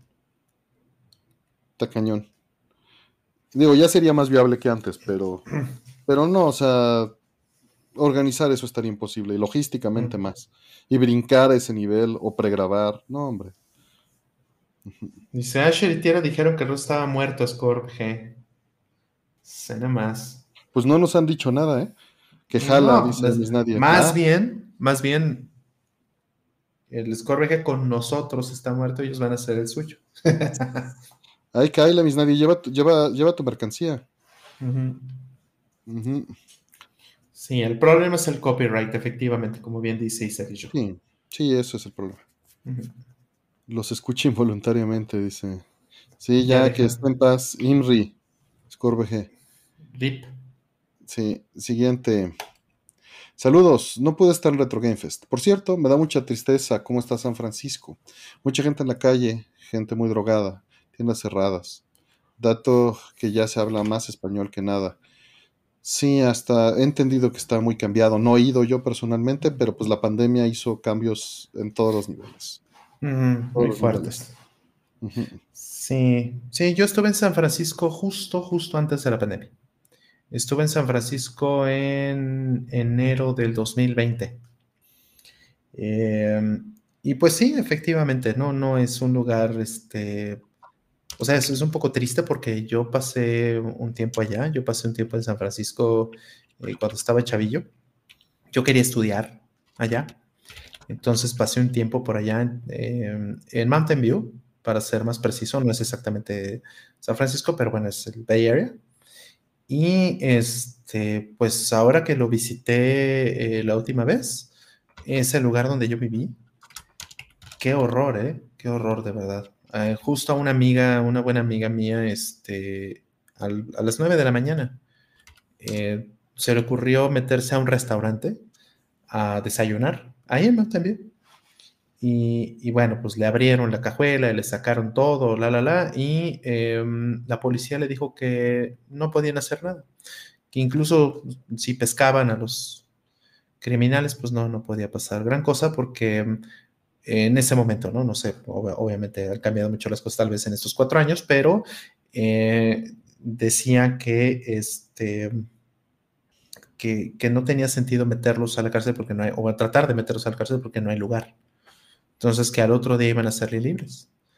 Eso y otras cosas, ¿no? Como que este, y, seguramente no sé si es de San Francisco ese video, pero hay un video por ahí que circuló la semana pasada o antepasada cuando salió el PlayStation Slim, el PlayStation 5, que se ve que están robándose un Best Buy así como si nada, entran los rateros y se llevan las cajas y nadie los detiene, nadie les dice nada, porque hay una cuestión ahí, un hoyo legal o una cuestión ahí como de protección y no sé qué, que a partir de, que solamente a partir de, cierta, de cierto monto eh, pueden hacer algo, ¿no? Entonces, ese tipo de, este, de políticas, ese tipo de leyes, son cosas que la gente misma, por alguna razón, votó, ¿no? Tal vez pensando que iban a, afectar o, que iban a tener un efecto diferente, ¿no? Y esto pasa mucho con, este, pues en general en la política, ¿no? La gente a veces dice, ah, yo creo que yo quiero este, a este candidato porque me habla bonito y porque yo creo en las cosas que está diciendo, pero en realidad no saben las implicaciones de eso. Lo acabamos de ver con Brexit, lo acabamos de ver, por ejemplo, ahorita lo estamos viendo en Argentina, lo vimos, por supuesto, en muchas cosas en California. Entonces, es muy difícil, es muy difícil realmente, y, vamos, no por decir que la gente es tonta o algo así por, por votar por esas cosas, ¿no? Más bien muchas veces no entienden realmente lo que está, lo que está detrás de las políticas por las que están votando. Y, tampoco es que los candidatos les quieran explicar, ¿verdad? Es muchas veces que quieren ganar. Entonces, sí, lamentablemente San Francisco se ha vuelto así por, básicamente por, eh, por los cambios de legislación y los cambios en la economía. No, y no, esto no es solamente la pandemia. Ya antes de la pandemia estaban así. La pandemia lo único que vino a hacer fue amplificar todos los problemas que ya tenían. Que son bastante duros. Ahí está, tenemos ya visita. A ver. Ay, ve nomás. Un segundito. Un momentito. Preparar esto. Dejen, voy preparando para ir abriendo preguntas. Está Fire, para que sepan este, de una vez que pueden hacer preguntas para Fire. Ya está aquí, ya, este, ya está Voy a abrir preguntas. Voy a abrir ocho preguntas de 16. ¿Va? Están abiertas en este instante. También pueden entrar preguntas para Fire, ya saben. Sí, ya está aquí Fire, ya lo pueden escuchar, ya lo pueden ver. ¿Me escuchan bien? Este, sí, te escucho. Te escuchamos bien. Fire, bienvenido, bienvenido. ¿Cómo estás? ¿Cómo, ¿Cómo va Japón? Chido, ya, ya casi de regreso. ¿Ya? Este, Qué padre. Sí, ya nos aventamos un viajezote y ya estamos de regreso en Tokio, justo para regresar ya a México. Wow. Mm. ¿Cuánto tiempo más vas a estar allá? Dos días, regresamos el 25. Mm. Ok, muy interesante día para viajar. Así se portaron los calendarios, entonces...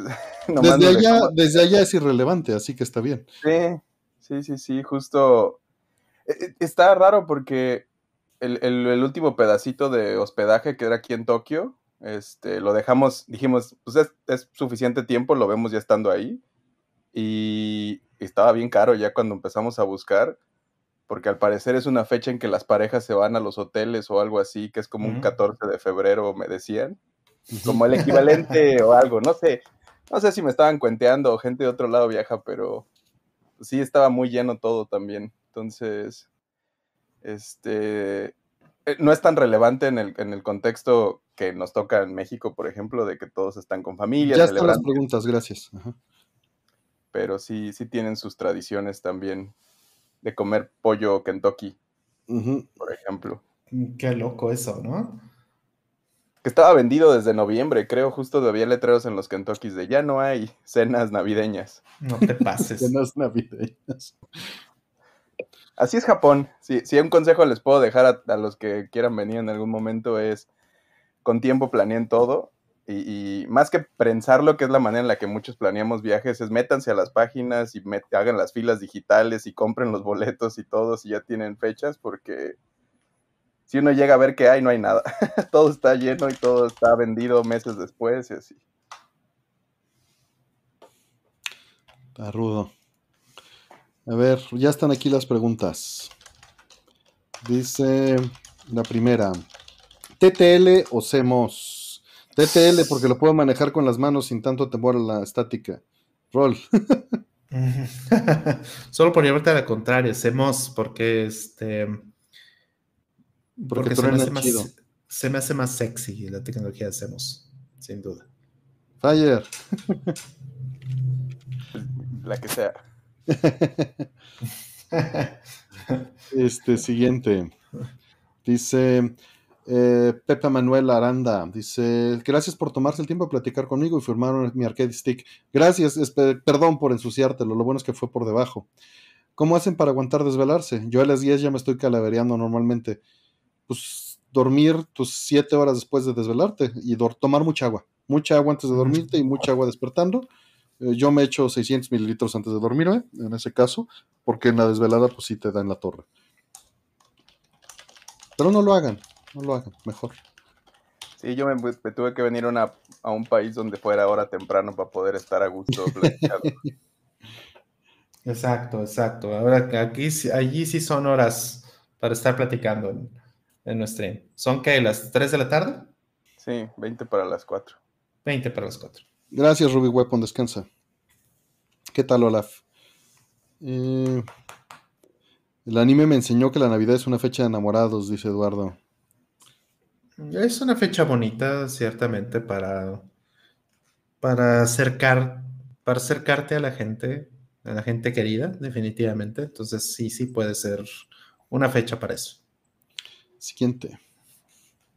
Eh, ya jugaron el demo de Tekken 8. ¿Y cuál ha sido su intro favorita de Tekken? Fire. No, no he jugado demo. ¿En qué va a salir? ¿En el Play nada más es Tekken o ya? O... Eh, Play 5, este, me parece que sí va a salir en otras consolas y en PC. Okay, me parece no. que sí va a salir en, en, Xbox y en, este, y en PC. Me parece que sí. No, no sé si me equivoco. Tekken desde el Play 1. no sé. No, pues ya tiene un buen rato. ¿Cuál, cuál ¿El primero es de Play 1 el primero? O... Sí, pues sí de arcade y Play 1. Uh -huh. De arcade ah, y Play 1. El hardware del arcade era básicamente un Play 1. Ya, ya.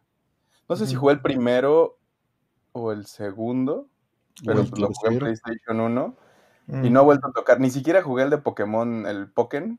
Pokémon. Así de no Sí, no sé, me, me pareció muy curioso. Es, Tekken es donde sale un dinosaurio y un... En el 3. Tigre. En el 3, en el 3. Tonto, ¿no? en el 3 un... eh, salió licenciado este personaje que se llama Gon, mm. que es un dinosaurio chiquitito. Dice Diego y Manuel que Street Fighter vs Tekken de Vita, Miss Nadie, que su primer Tekken fue el 3. Eso, muy bien, Miss Nadie, eso, tú muy bien. Tekken 3 es maravilloso.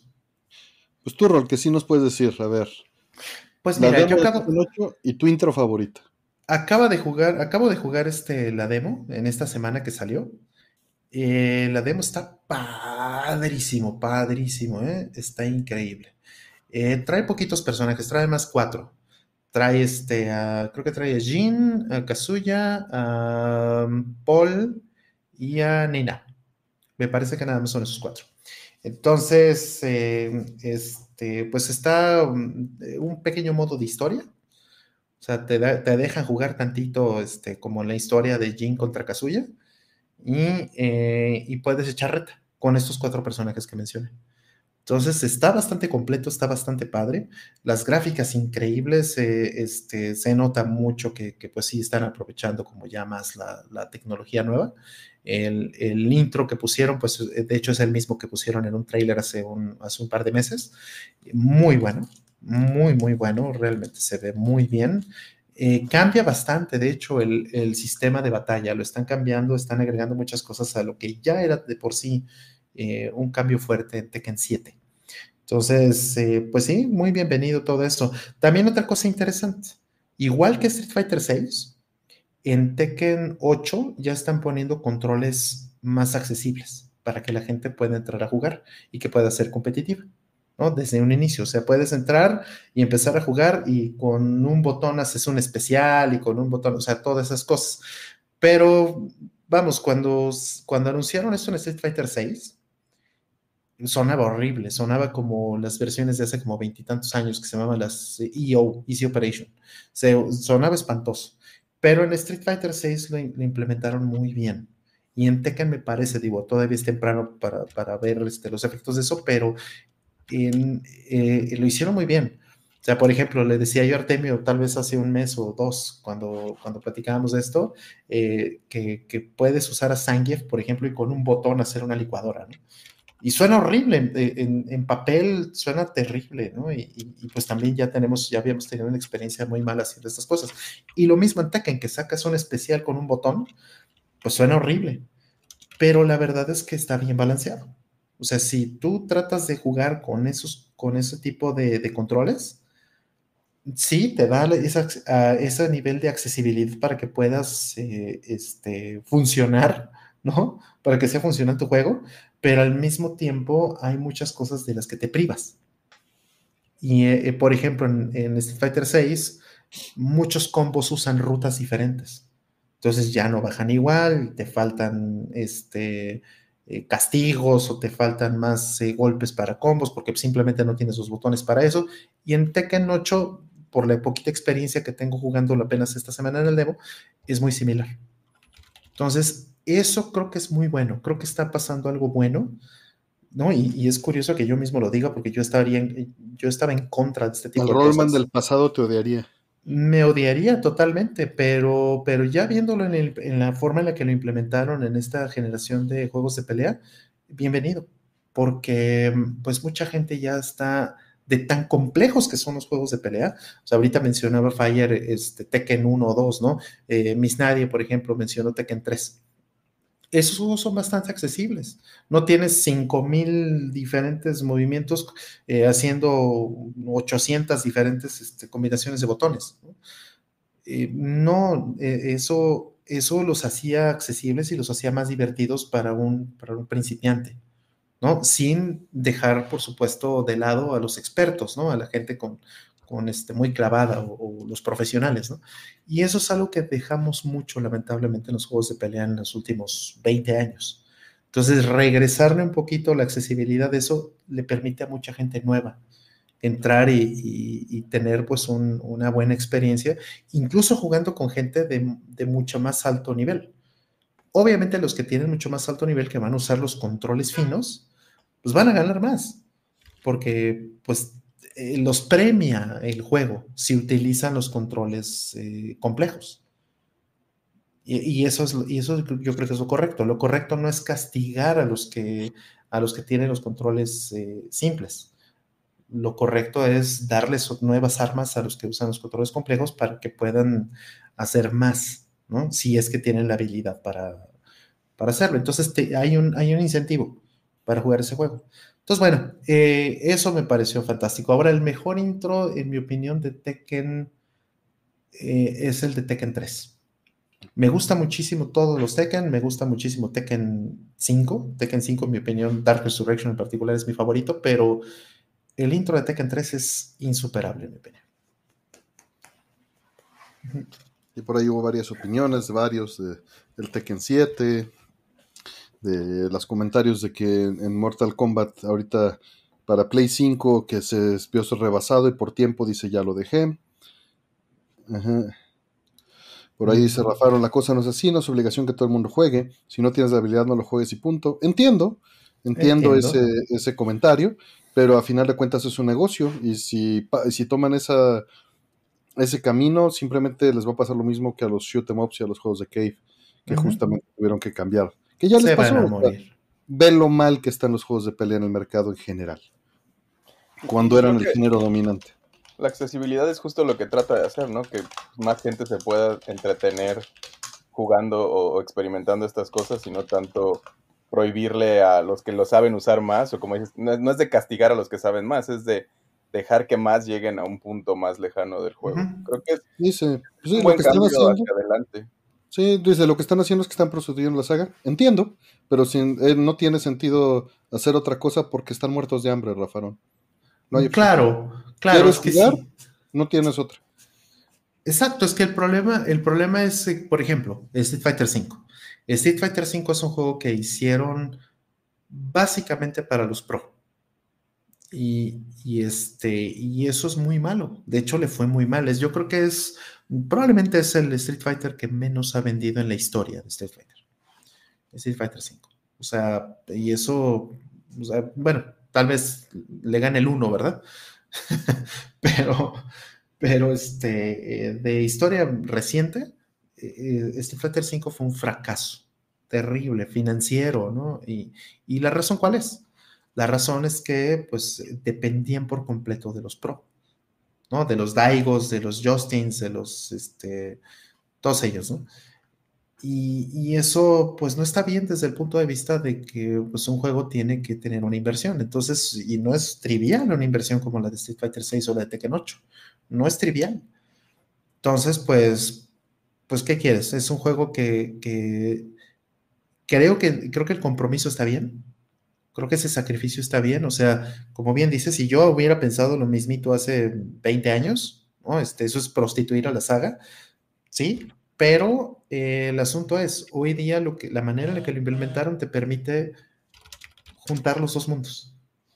Mm, los pro van a seguir siendo los pro y no vas a encontrarte gente uh, utilizando los controles normales este, y ganando em, torneos este, consistentemente si no hace eh, algo para mejorar su habilidad. Entonces, el requerimiento sigue estando ahí para poder ganar. Iba a haber dinero, cosa que no había. Nos dice, los he visto jugando juegos de naves. ¿Mm, ¿Perdón?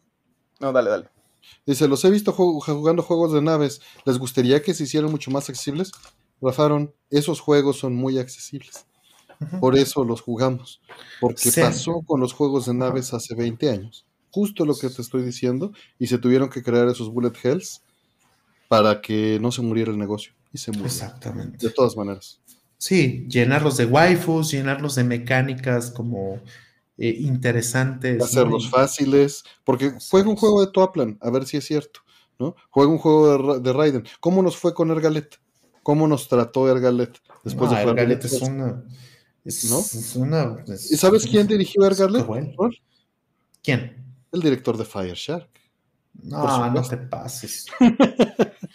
no, sí, Fire Shark es de los juegos más difíciles que he jugado en mi vida. Sí.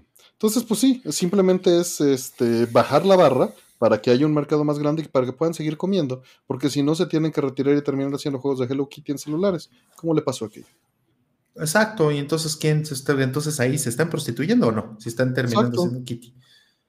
Es, la única manera de que sobreviva eso. Nada en contra de Hello Kitty, pero, pero a no, No, no, pero estoy seguro de que no es lo que querían hacer artísticamente ellos.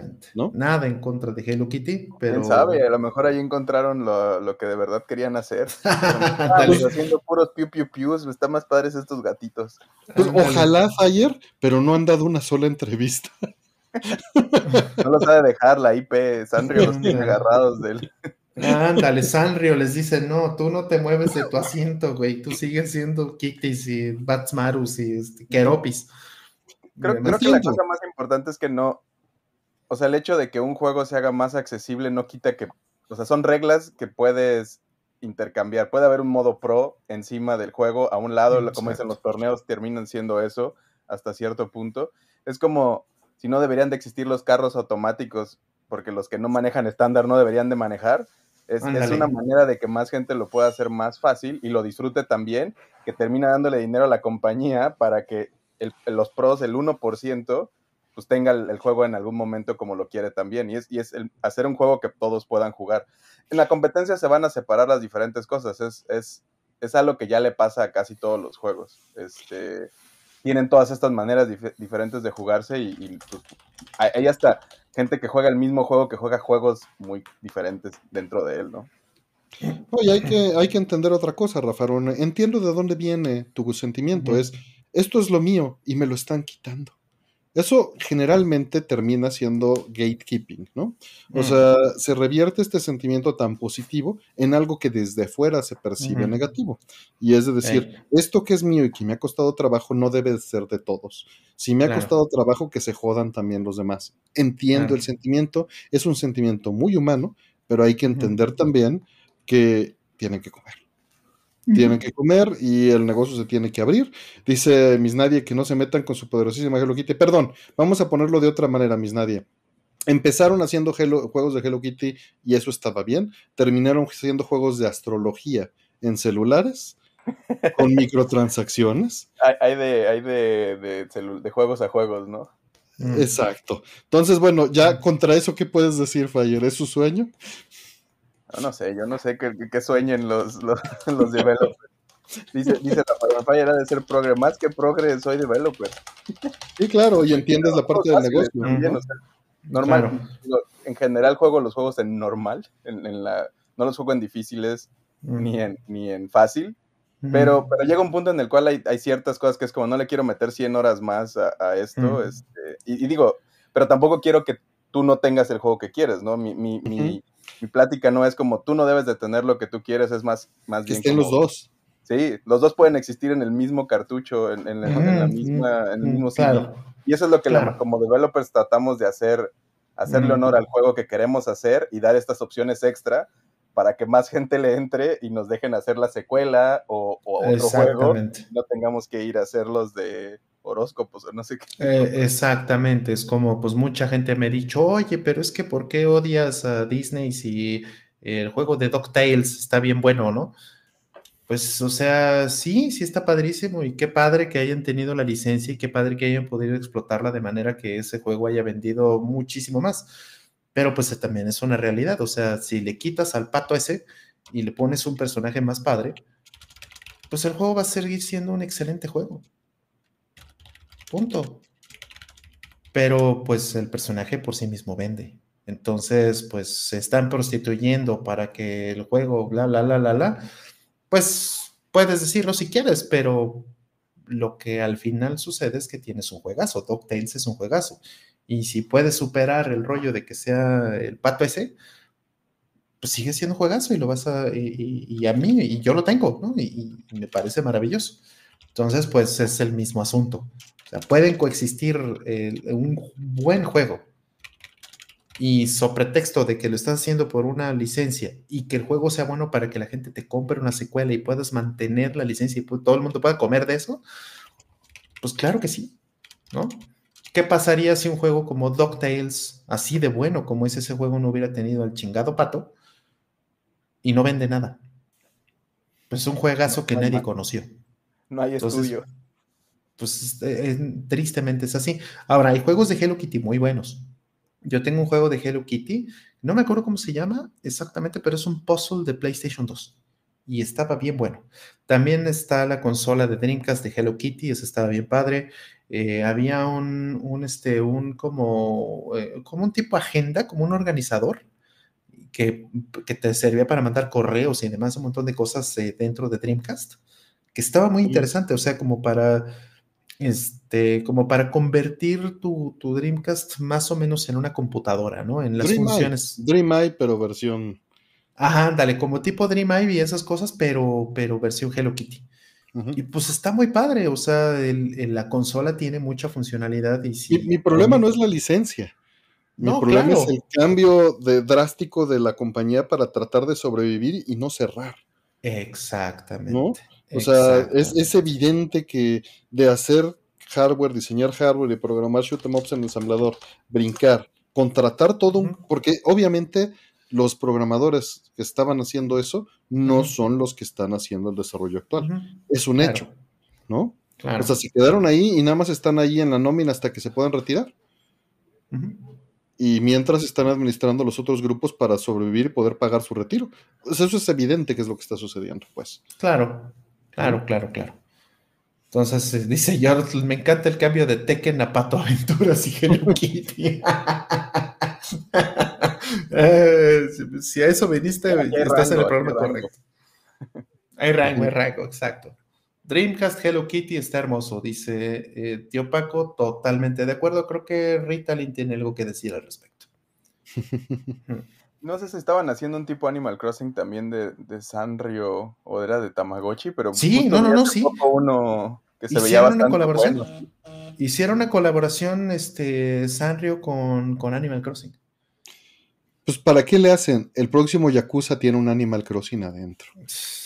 No, es, es más, este, eh, ¿sabes qué colaboración de Hello Kitty estuvo de poca madre? La Sonic, colaboración- Mm, sí. la de Massinger. No, güey, la de Street Fighter, cara. Mm, Hay una palanca, hay una palanca este, oficial de, creo que es Hori, si no me equivoco. Es una real, este, una rap, ¿no? Y, y este, Real, no me acuerdo cómo se llama, Real Attack Pro o algo así. Este, esas, eh, esas palancas, igualita todo como, como es la palanca Pro, con, de fábrica, con sangua y la, la, la y pero es rosa y tiene todos los personajes de Hello Kitty vestidos de, de Street Fighter, ¿no? Este Batsmaru es Ryu, este Pom Pom Purin es Zangief, eh, etcétera. Entonces, este Hello Kitty creo que es Chun-Li eh, y así. debería ser. Entonces, y esa, esa colaboración está bien padre. De hecho, hay una Kitty que es, que es carísima y dificilísima de conseguir, que es la Kitty Akuma. Esa Kitty Akuma, búsquenla ahorita en, en este, en, en Google, está, está increíble. También hay una Kitty Godzilla que me gusta. Entonces, en fin, o sea, Hello Kitty, nada en contra de Hello Yo Kitty. tengo una Kitty Sonic. Eh, están padres. Pero bueno, la queja no es contra Hello Kitty, evidentemente. El problema es. Sí, no, no, Acaba. es, es el cambio. El problema es el cambio, efectivamente. Se escuchó un sonido como de impresora de materias de puntos. Era un celular vibrando, Tino Corona. Muy probablemente sí. Vamos con la siguiente. Eh, buenas, ¿podrían contar la historia del proceso de cómo abrieron su cuenta de PayPal si es que tienen una? Uy, pues era 1998 Como y yo 98, quería sí. este una, una tarjeta de desarrollo para Sega Saturn de Leak Sang y no aceptaban tarjetas de crédito. En aquel entonces todavía no pasaba eso, pero existía PayPal. Entonces di de alta mi PayPal. eh, te- ah, me te- me tenía que, en aquel entonces te tenías que esperar hasta el estado de cuenta físico. Cuando me llegó mi estado de cuenta físico un mes después, venía el código en el, en el, este, en el cobro de un dólar y con ese código ya lo dabas de alta en PayPal y se garantizaba que la tarjeta era la tuya y ya lo podías empezar a utilizar. Entonces así fue como abrí mi cuenta de PayPal y la primera compra que hice fue eso, una tarjeta para eh, conectar un Action Replay por puerto paralelo, una tarjeta ISA, este, el Sega Saturn a la PC y poder este, ver la memoria del Dreamcast, desarrollar, mandar ejecutables, etc. Mm, qué maravilla. Este, yo PayPal. cuenta. Y me dijo, bueno, ya. Mm, Yo PayPal, ¿qué quería comprar con, con PayPal? Evidentemente era algo que tenía que ver con eBay. Segurísimo. Pero creo que fue, no estoy seguro si fue un libro lo primero que compré con PayPal. Creo que sí. Creo que fue Podrías un libro. seguro revisar tu historial, ¿no? Según yo todavía lo tiene almacenado. Hay un historial de compras a través de PayPal. Digo, no sé si ahorita, porque normalmente cuando es muy viejo tienes que pedirlo y te lo mandan unos días después. Mm, O muy largo. Pero Yo sí creo que podrías sí va a tener ser así. acceso a todo lo que has comprado históricamente con PayPal. mm, probablemente, probablemente sí. Pero sí tengo como 25 años o algo así con, con PayPal. Pregunta que, que, ¿cuál es la ventaja de usar PayPal en lugar de usar una tarjeta directa? Las cosas eran muy distintas, Rioni. No podías usar una tarjeta directo. Eso no existía, Rioni. Eso no era viable. Ese fue el problema que llegó a solucionar. Básicamente, sí. PayPal existió porque estaba resolviendo una necesidad, que era muy difícil como internacionalizar las compras de- en línea.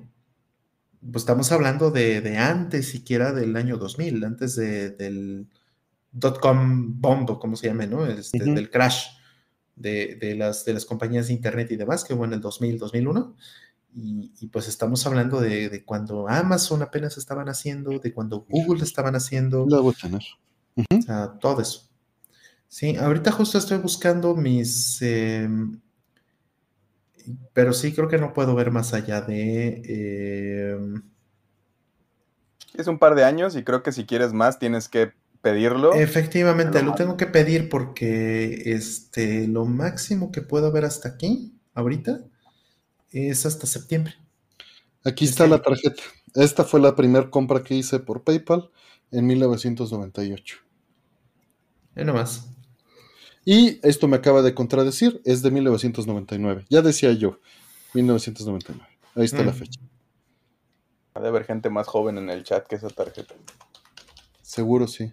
Seguro que sí. La estrenaron ese año esta tarjeta. Mm. Sabía que era 99, pero me acuerdo que, tú empecé a tener problemas. En 98 lo que estaba comprando eran juegos este, y era mandar dinero en sobres. No hagan eso. Mm, yo mandé dinero en sobres, qué horror. Sí, no, pues no en una, en una revista. Exacto, metida en una revista, en un catálogo, ¿no? Así, le ponías, le ponías papel aluminio a los billetes, los metías adentro de una IGM o alguna cosa de estas y lo mandabas con todo de revista. ¿Y el papel aluminio era para que no saliera en escáner o algo así? Sí, para que no se dieran cuenta que eran billetes. Porque es ilegal mandar dinero por... Porque es ah. ilegal mandar dinero, sí, totalmente. Sí, sí, sí, claro. Pero imagino que el papel aluminio brilla más, ¿no? Y es como, ¿qué está esta cosa dentro de un libro? No, pero lo oscurece. Lo oscurece, exactamente. Yo tengo 23 y nací en el 2000, dice Mr. Julián. Dice, andaba leyendo el Paco el Chato, dice Ricardo. Sí, sigue siendo ilegal. No, no, ¿Lo dije en pasado? No. Era ilegal, pero sigue siendo. Sí, sí. Mm. Sí y, alguna ventaja que hace no mucho, ahorita igual ya no tanto de usar PayPal sobre la tarjeta de crédito, era seguridad, porque en teoría no dabas la tarjeta, ¿no? más y podías hacer el cambio y si hackeaban algo, pues no tu cuenta estaba protegida y no te robaban la tarjeta, era como un, algo en medio. Pero últimamente con, con, también las tarjetas digitales y lo fácil que es apagarlas o quejarte, o sea, la, la banca en línea nacional ya es bastante... Sí, es brutal. ya yo, por ejemplo, acá en Japón puedo ir a un cajero y sacar dinero local con una tarjeta mexicana normal o pagar, en todos lados he pagado con tarjeta este, de crédito sin ningún problema.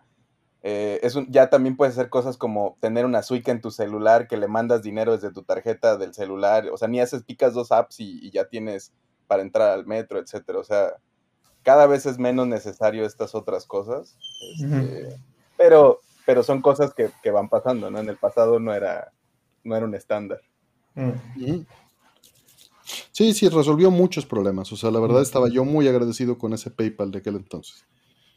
Era más. no mucho era una buena manera de tener dinero guardado en diferentes monedas también. Hasta hace 10 años, más o menos. Sí, porque recuerdo el cambio cuando muchos les dijeron, ya no es banco, y se, cuando empezó a entrar la reforma a Banco Nacional y empezaron a, a decir, ya vamos a traducir, o sea, puedes recibir dinero, pero lo meten a tu cuenta inmediatamente o lo regresan si no, no lo puedes guardar ahí en PayPal. Este, sí, no, yo nunca usé eso y me arrepiento, debí de usarlo. Y nunca lo usé. Nunca le saqué provecho.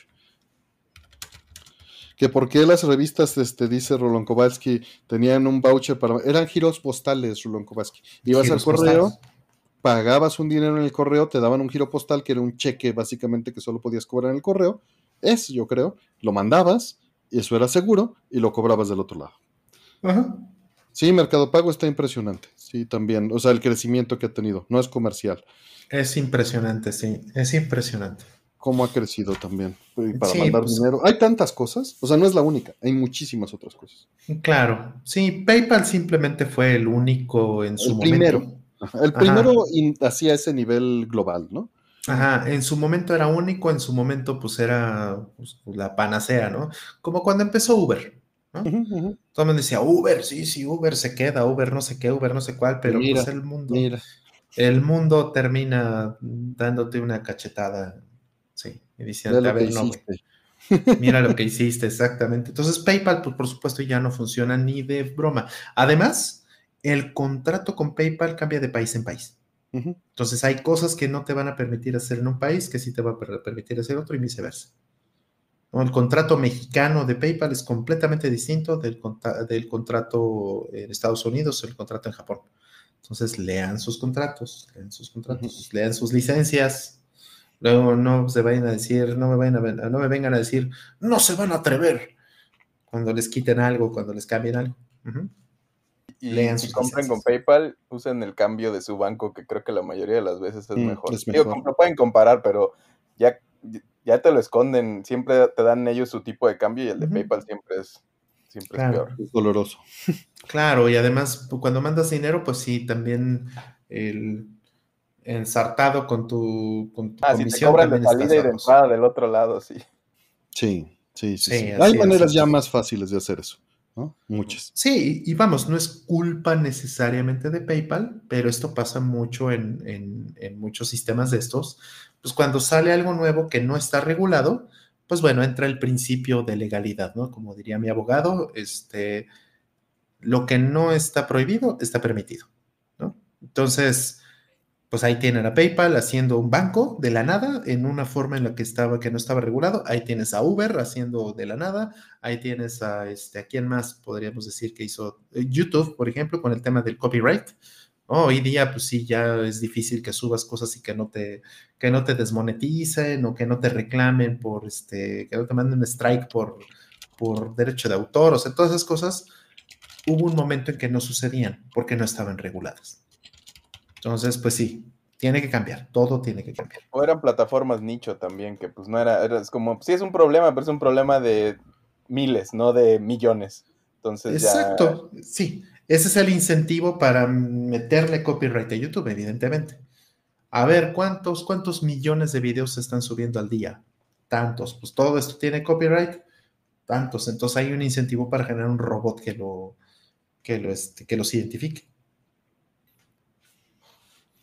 Sí, pues vamos con la siguiente. Eh, dice, ¿cuál es su tortuga ninja favorita y su pizza de ingredientes inusuales preferida? La de atún. Amo la pizza de atún. ¿No la has probado ayer? Es buenísima. Es que una vez pedí una que se llamaba, de, una pizzería local, ahí en La Guerrero viví un tiempo, en la Ciudad de México, y había una pizzería local que manejaba una con un nombre que Domino's o otra marca de cadena tenía lo mismo, y dije, ah, una de esas, extravaganza, pongamos, porque no me acuerdo qué era. Y la pedí, y era una de atún, pero atún de lata. Este, no, no, mayonesa y aguacate, pero como que la calentaron al horno con todo eso y la mayonesa caliente con el aguacate con el era una muy mala combinación. Que, o sea, sí puede ser de lata. La primera y última vez que les pedí, porque sí fue como esto, esto no sé qué es, y guácala, es una tostada rara y, y no, desde ahí como que... No, es, como un pie, o sea, la pizza de atún normalmente está cubierta y está... Y puede ser de lata, no pasa nada, pero tiene que estar bien. Sí, sí, sí, estos no sé qué asquerosidad me mandaron, o si fue un mal día de esa pizza. Suena mal, suena mal esa que acabas de mencionar. Gracias, Charlie the World. Ahorita contestamos tu pregunta. Topping raro. Me gustan mucho las del perro negro en general, la mayoría. O sea, como. Las de chilaquiles, sí. Las de alitas. La de, la de. En particular me gustaba la de chile relleno. Porque era. O sea, era una pizza que le, saca, le ponías el chile a un lado, te lo comías y luego te comías la pizza y era como doble, como dos comidas ahí. Este. La de Mash Potato también era, era rica. Mash Potato, no, no, ¿cómo sí me acuerdo de eso. Y, sí, o sea, no era una cosa de relleno, ¿no? de semana o algo, pero, pero de vez en mm. cuando estaba bien. Y una rebanada también, porque eran, eran rebanadas de 1500 calorías, yo creo. Sí, sí, sí. Sí, o sea, eso sí es para cuando no hay bronca, ¿no? Pues eran de, chile en nogada, ¿no? Y de chile relleno. Y de, de chilaquiles. Y estaban bien locas esas. La, la, posta, ahí también en la Ciudad de México, que es como italiana, manejaban unas como de pera con, queso de cabra y así que estaban muy Esos son buenísimos. Es una, cosa que suena raro, pero es bastante común, como que existe siempre esa pizza y es muy rica. Hmm. Esa es muy rica, ¿no? Y con unas gotitas de salsa este, mango habanero. Uf, uf de salsa. Ese mango habanero, qué combinación para la Es que es esa, la de pera con queso azul y poquito chile de este sabe buenísimo. No, pero sí, es un manjar. Sí, sí, digo, puedes decir, no es pizza, pero la pizza fue inventada en Estados Unidos, entonces es relevante. sí, que es una pizza, ¿no? Vamos a pasarlo a debatir esas cosas. Exacto, Bueno, sí. Pues no hay nada que debatir. Es un hecho, hay, son hechos históricos ya bien establecidos, ¿no? Exactamente, sí. Y por si te quieres rasgar las vestiduras con que si la de Chicago, la de Nueva York, la de Argentina, la italiana, no, y dentro de italiana, que si la toscana, que si la romana, que si la. No, bueno. Pues igual que los tacos, ¿no? A final de cuentas son derivados de una mezcla cultural. Y, Exacto. y el, y ve lo que le hacemos al sushi aquí, ¿no? Y nos sabe buenísimos esos sushis empanizados que tragamos aquí. De, de Ah, bistec buenísimo. con chiles toreados. Y, Me urge regresar por uno de esos. Eh, Bueno, con puro, Yamaoka. puro pescado crudo ya. Dale. Akira Yamaoka, ¿no? Feliz de, de- de- de echarle este, salsa de soya con limón. exacto, y con, Sí, ra- acá no con le raja. ponen ch- chilitos toreados a la soya ni, ni, ni limón. ¿Qué es eso? Nomás Sí, arrachera. Eh, sí, me dijo, ¿qué es esto? Cuando le, cuando le dimos ahí del, de su shoyo con limón, así, ¿qué es esto, no? Dice Hers, prueben la pizza de queso de Little Caesars con su pastor favorito. Hers, te mejoro eso. Prueben la de Costco de queso con su pastor favorito. Mm. Sí, es que la de Costco es otro nivel. ¿Qué, cuál? Y no hay mucha diferencia de precio con la de Little, para dejarlo ahí. No. Ha caído, ha caído. no. Tempura con Pero bueno, topping raros, Rollman. ¿Eh? topping raro de pizza, no, no contestaste, Rollman. Ah, topping raro de pizza. ¿Que me guste? Sí, creo que sí dijeron, ¿no? Que Sí, sí, sí. Aguacate. Que, que no hemos dicho nada de la tortuga ninja favorita, pero. Aguacate, aguacate. El aguacate es un topping raro para la pizza, pero me gusta. mucho. Mundialmente, pero creo que en México. Bueno, es, sí, es sí más, es normal. sí. Sí, sí me gusta una pizza con aguacate. Si le pones atún y aguacate, ya es un avocado toast fresa. No, de sí, sí, lugar, yo, ¿eh? ¿dónde firmo? es más, justo, justo te comentaba el otro día, y bueno, aquí lo comentaba varias veces, en, en Japón hay una, este, hay una combinación que hacen, particularmente los izakayas, donde le ponen wasabi al aguacate. Maravilloso, Sí, sí, nos dijiste de esa. maravilloso. Por ahí Entonces, dice no, pizza con salsa No me ha Maggi. Sí, sí. no tendría ningún problema una pizza de atún con aguacate y wasabi. Listo. Pero es poquito. ¿no? No es, no es así como. No, no, no, no. O sea, nomás razonable. Que sepa el, el wasabi, ¿no? Pues es- De hecho, te venden, este, hay, hay snacks, hay este, así como garnachas, este, botana, que te venden, este, de, mm, este, como tipo, no sé, como chicharrón, pero es sabor eh, aguacate con wasabi. Lo venden en, así en un AM/PM o en un 7-Eleven o cosas de esas, ahí venden eso. Luego, ese canal que te mandé, Fire, no sé si seguiste viendo videos, pero pone pura comida curiosa ahí de Japón, de, de fácil acceso. Mm. Sí, es que luego nosotros fuimos hace unos días en, en Osaka al Universal. Y al final del día, como cansados, fuimos por un, nos topamos un restaurantito de pizzas adentro. Y, y fue como, ah, vamos a agarrar una, así como una rebanada cada quien. Y mi mujer pidió una, no me acuerdo si margarita o de cuál, y le preguntaron algo y no supo qué fue, y le dijo sí. Y le preguntaron que si quería miel encima de la pizza, y le contestó que sí, y le, le echó así, dice, me dijo Merry Christmas, y le empezó a echar miel encima, miel como de abeja, a la pizza. A una pizza de queso normal, así, nada, nada que te dijera que era una pizza diferente. Y llegó bien enojada, bueno, no enojada, pero decepcionada porque ella quería una pizza. Llevaba saboreándose la pizza un ratito y de repente se la endulzaron toda y fue Mm. como, "Mm, no sé qué. Quería su pila estilo New York y le Dije que si tocó. querías honey y le dijiste que sí, ¿qué pensabas que iba a pasar? No, y además está el otro, está el otro punto. A ti te gusta comer bien, ¿no? O sea, sabroso y es es más fancy. Y pues de repente te salen con estas cosas.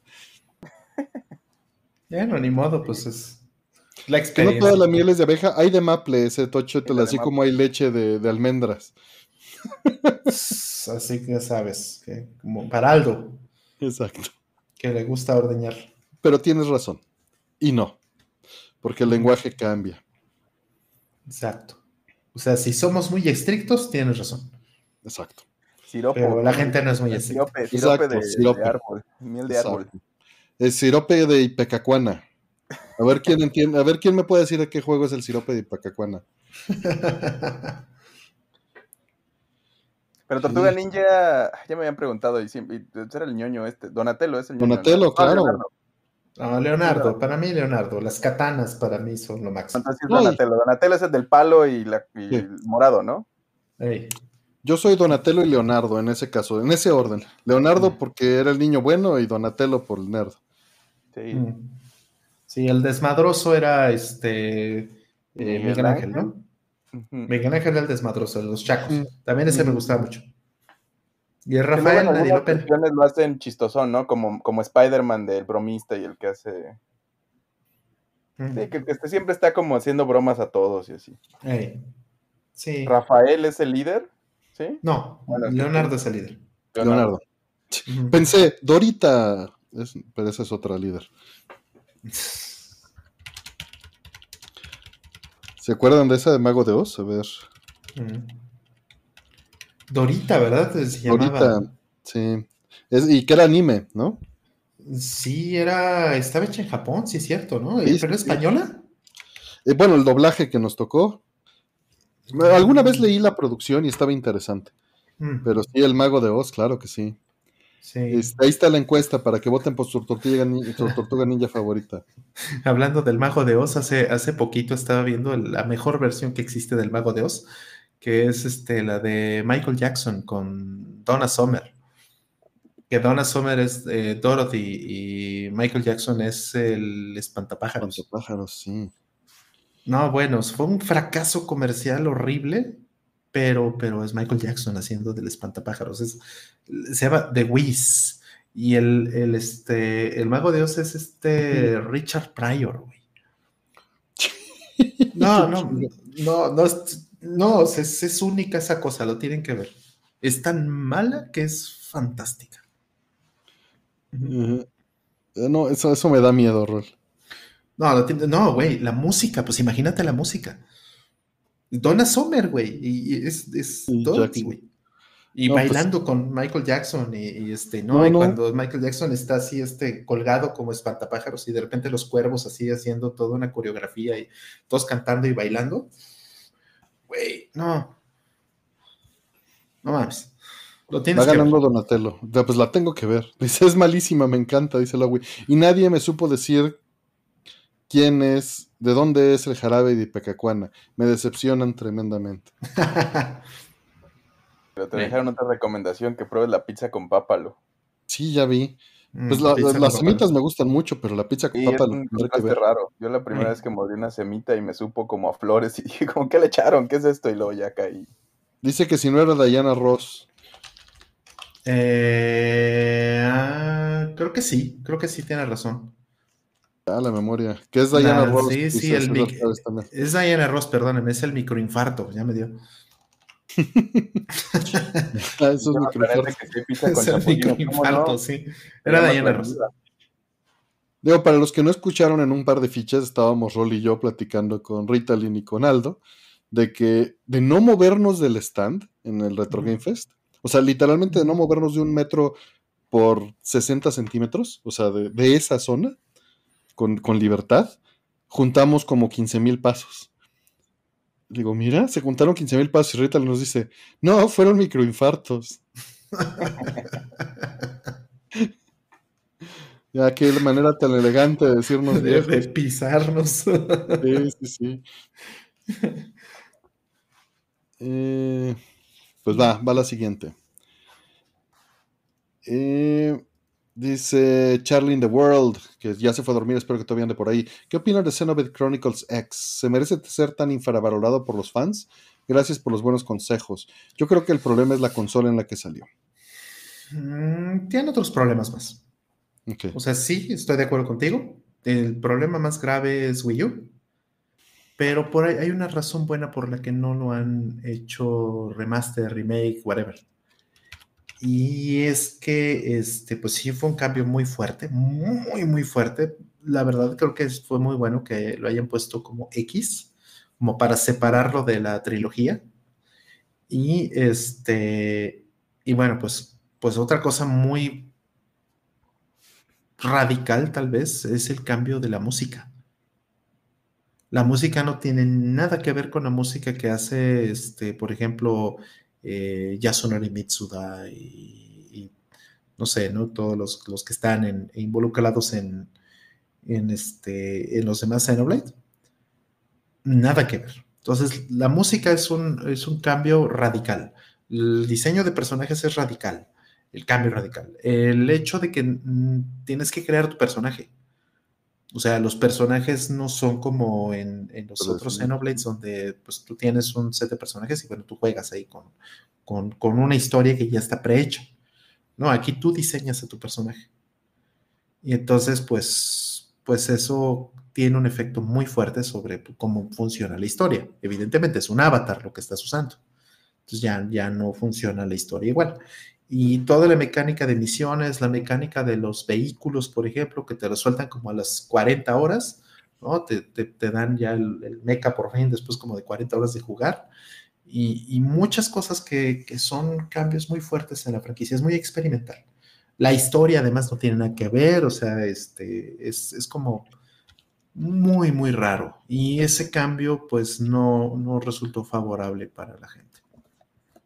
Realmente es eso. Ah, pues ahí está. Siguiente. Eh, van a comprar la vacuna de Pfizer, dice. Mm. Ya abrieron por fin, ¿no? El, este, ya se acabaron las dos cosas. Ya se van a resurtir, van a resurtir. Pero sí, sí se acabaron. Este, gracias, mi Nadia. Descansa y buenas noches. Feliz Navidad. Sí, feliz Navidad. Vamos, vamos, mi Nadia. Ya dijiste, ¿eh? Vamos por unas pizzas. Ajá nos contactamos. Y pues bien, de la vacuna de Pfizer, sí, sí, sí tengo interés en ello. Nada más, pues a remolinarse ahorita, pues no era, ni siquiera podía, ¿no? Tiempos, etcétera. Sí, ya se acabó. Pero cuestión de, de unas Rápido resultan, ¿no? Exactamente. Y, es negocio. Lo que, sé que exactamente ahora, ahora más que nunca es negocio directo, ya, ya no es, ya no están vendiéndole a los gobiernos ahora le venden a la gente directo. Este, y otra cosa que iba a decir es que este, hay nuevas variantes de COVID, ¿no? Entonces, pues, pues tiene relevancia que, la gente se haga. Se actualicen. Estas cosas, que se pongan el, parche de, este, de la última vulnerabilidad. Y. Este, ahorita, ahorita leemos esas que acaban de entrar. Siguiente. ¿Tú, este, Fire? No había visto, no estaba al tanto de que la iban a vender, pero yo creo que sí. Este. ¿Quién la empezaron a vender el día 20? Mm, como en, en, el país. En todas las farmacias. Ah, órale. Sí, no, no, no, no, ni siquiera vi la noticia ni nada, pero pues sí, yo creo que sí, porque lo que está diciendo la gente de los científicos es que es como la influenza y estas cosas, ¿no? Van a ser como por cada tanto tiempo hay, que actualizarte el antivirus y pues, pues así, así va a ser la vida hasta que estemos... Sí, pues mientras siga avanzando y en teoría todo, todo esto de la, de la medicina también va adaptándose y etcétera. Entonces... Así es. Mientras me alcance y pueda y haya, pues ¿por qué Exacto. Mm. Eh, siguiente. A ver, dice, ¿podrían recomendar alguna marca de memoria SSD extraíble para almacenar y alguna para llevar del día a día? Gracias y felices fiestas. Que esto hablábamos con Anoches hace menos de una semana, ¿no, Rol? Sí, este, yo he probado de manera muy extensa eh, diferentes marcas de, de, este, de solid states, de dispositivos USBs y demás. Eh, yo lo que te diría es, si quieres una memoria extraíble, tienes dos opciones. Puedes comprar pues una cosita como estas, ¿no? Que es, pues, es un, USB drive, una, de estas cosas. La verdad es que estos no son buenos más que para transportar archivos. No, tú no quieres usar esto como para correr un sistema operativo o por algo serio, porque estas cosas son endebles, frágiles. Entonces eso no, no, no está bien. Son para transporte, básicamente. Les cargas cosas de un lado y se las descargas al otro o las traes por un respaldo o lo que sea, pero esto no es para uso duro. Ahora, si quieres algo que sea uso duro, eh, lo que haces es que compras, por ejemplo, un, disco de estado sólido, ya sea un SATA o un NVMe, un, un, este, un, un PCI Express, y le compras un enclosure, una, este, una, carcasa. Una carcasa, una carcasa que te permite ya meterte, eh, meterte digamos, el, o meter el disco a través de un USB y ya se vuelve externo y demás. Para mí es mi opción preferida, si es para eh, algo de uso más fuerte. Es mi opción preferida. Yo tengo este eh, solid states así y pues incluso mis computadoras pueden arrancar desde ahí, entonces puedo traer sistemas operativos ahí este, con todo eh, y todo, máquinas virtuales y demás, puedo traerlos cargando en, este, en modo portátil y en modo extraíble. Por supuesto, eso es muy bueno. Y por supuesto vas a, tener también performance, vas a tener este, mucho desempeño, vas a tener este, pues eh, más confiabilidad de lo que tienes. Ahora, marcas. Como la peste, como la peste evita una marca que se llama Adata, evita otra marca que se llama Transcend. Esas dos marcas en mis pruebas, obviamente no sé si alguien más haya hecho pruebas extensas, duras, de estrés, duro en esas marcas, pero al menos en mi caso han fallado todas. ¿Y a qué me refiero con estrés duro? Las pongo a, escribir y leer con checksums de manera aleatoria a todo lo que da el bus por unas 48 horas, más o menos. Entonces, las mejores marcas que me han salido ahí, ya digo, ya dije las que, las que yo considero que son muy malas, que son Transcend y Adata, pero de ahí eh, las que salen buenas son, por ejemplo, Kingston. El problema con Kingston es que puede ser muy buena marca, pero hay mucha piratería.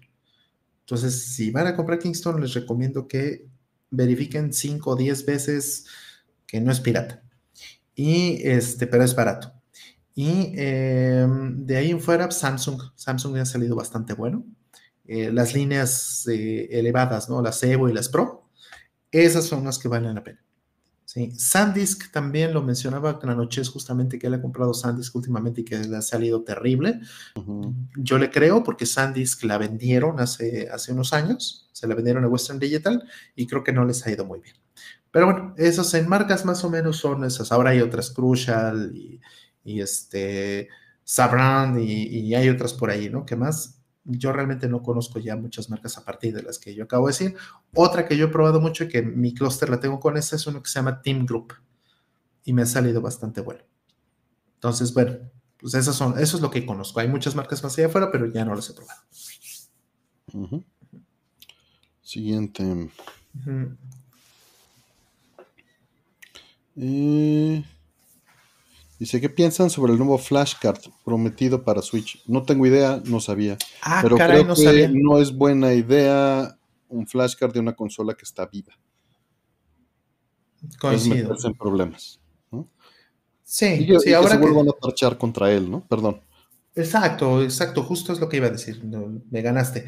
Eh, yo creo que eh, ahorita que salga el, Switch 2, que se supone que, o sea, todo el mundo dice que viene el año que viene, ya hay, hay, muchos rumores muy fuertes, ¿no? Hay como ya algo de evidencia al respecto. Este, pues tal vez ahí tenga sentido cuando maten esta, pero ahorita no. Que a lo mejor la corren. Si, si Switch 2 es muy, eso es como un upgrade del 1. Digo, si tiene retrocompatibilidad, sí, a lo mejor lo mantienen a la par, entonces, quién sabe si le den chance de. O yo creo que van a mantener un rato el Switch 1, este, todavía sea, un par de años. Entonces, claro. yo justo vi un tuit o algo de este flashcard que, que estaban haciendo unas pruebas ahí, este, pero muy de reojo. Mm.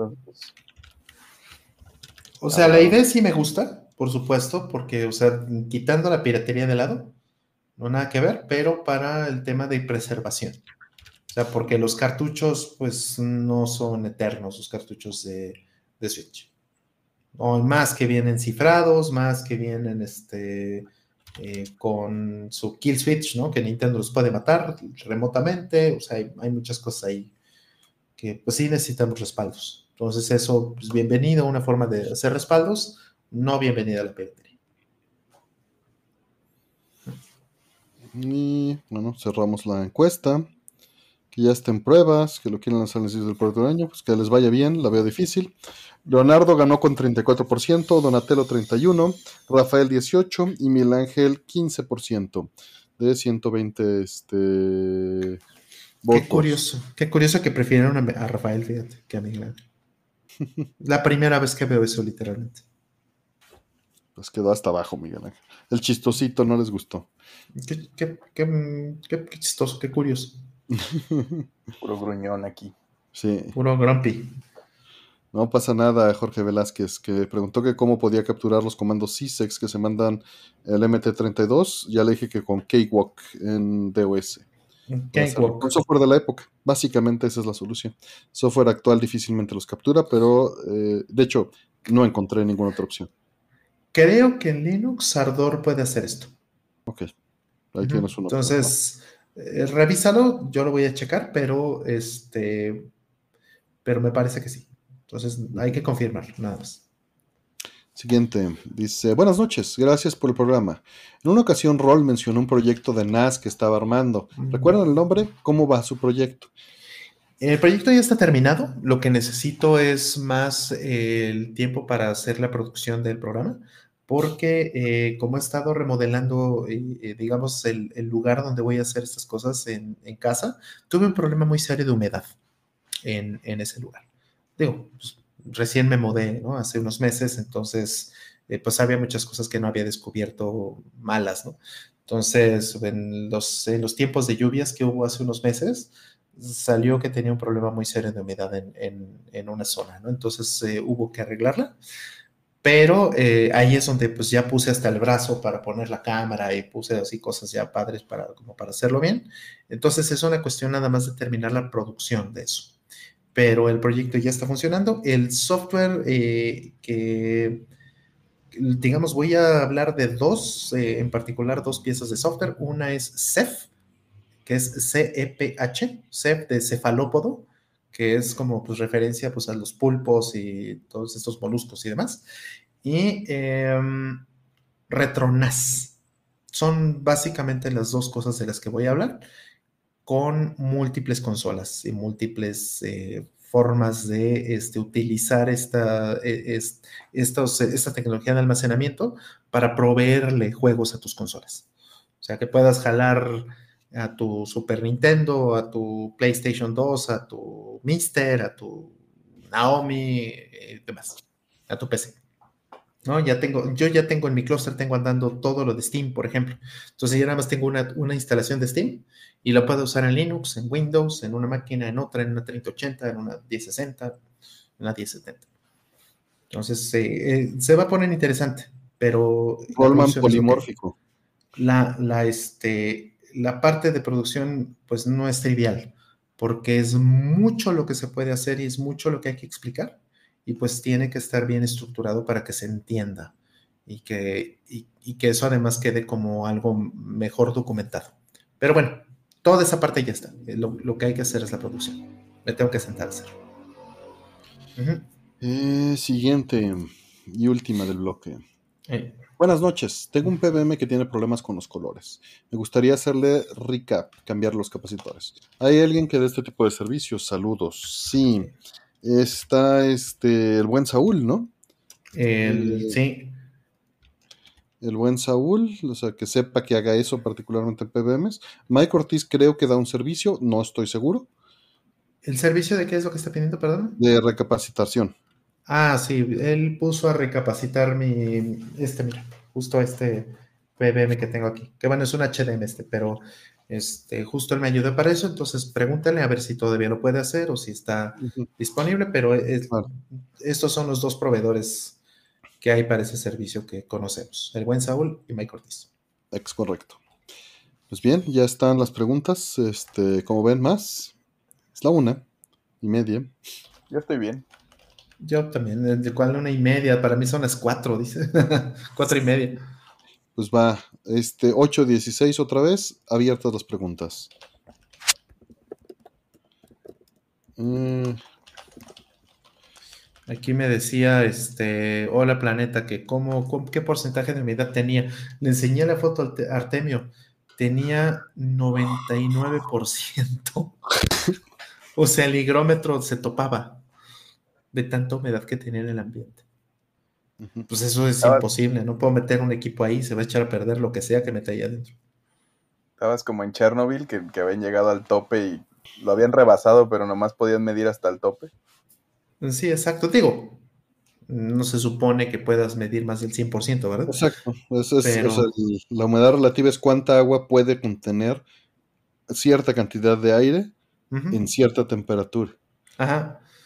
Entonces estaba en un, escenario, en un escenario de humedad perfecta, básicamente. Estaba lloviendo adentro. Básicamente estaba lloviendo adentro. O sea, lo que sigue de ese 99% es que llueve. Mm. Básicamente. No sé que si no sonaba el Aquatic Ambience, sí vas fácil, ¿eh?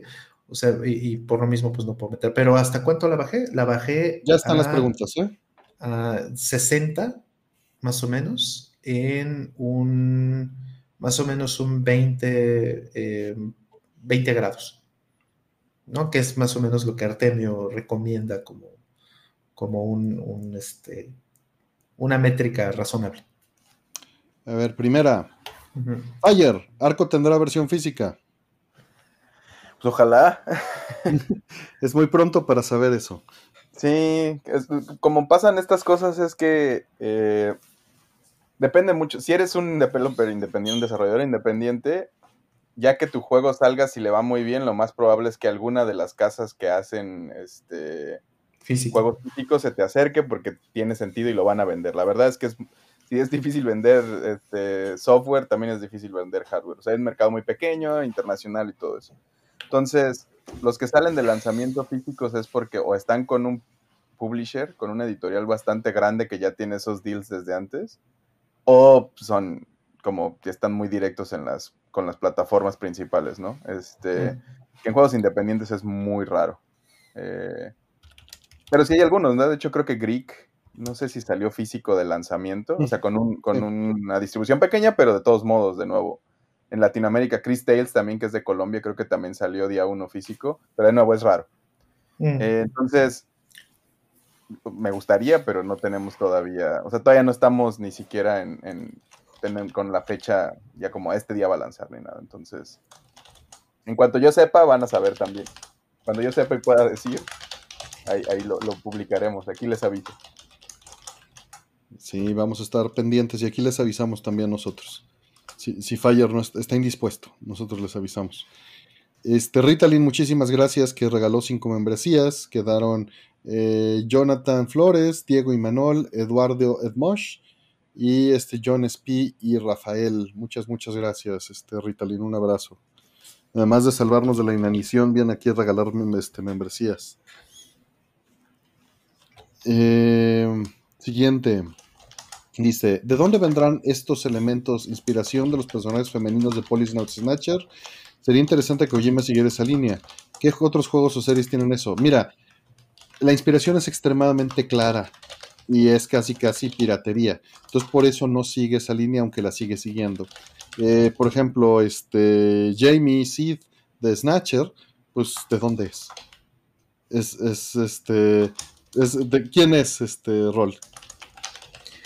Que perdón, escuché eso porque estaba yo en el chat, perdón. Este, que quién es Jamie este, de Snatcher. ¿Cuál es la inspiración de Kojima?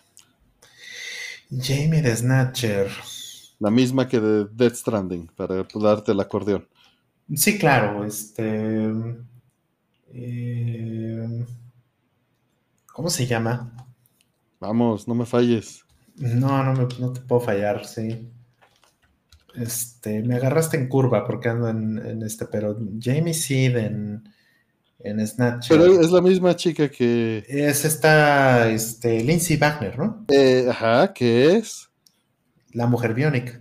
Exacto. O sea, Kojima básicamente todos sus personajes en todos Snatcher, Snouts, Metal Gear son actores de Hollywood. Que mira, no es casualidad que hoy en día eso es lo que está haciendo todo el tiempo, pero ahora sí con derechos y pagándoles dinero. Oye, no es piratería, es plagio. Sí, sí es plagio. Entonces, la inspiración es muy clara siempre. O sea, todos los personajes son copia de las actrices que le gustaban de las series y las películas que veía. ¿Y en eh, personalidad están como inspiradas en, los personajes de alguna película directa o más bien es como físicamente se veían? Físicamente y luego el setting un poquito. Mm. Y de ahí ya saca la personalidad de acuerdo a la historia que sí. Sí, Sí, ya inventa todo. O sea, nada más es como el, el, no es el personaje, es la, la estampa del personaje, removida de contexto, digerida por un chino que no sabía hablar inglés y regurgitada en su contexto generalmente muy bien hecho, pero, pero no tenía nada que ver. ¿no? O sea, bueno, había una correlación, por ejemplo, el coronel de, de, este, de Metal Gear, pues es el coronel de Rambo.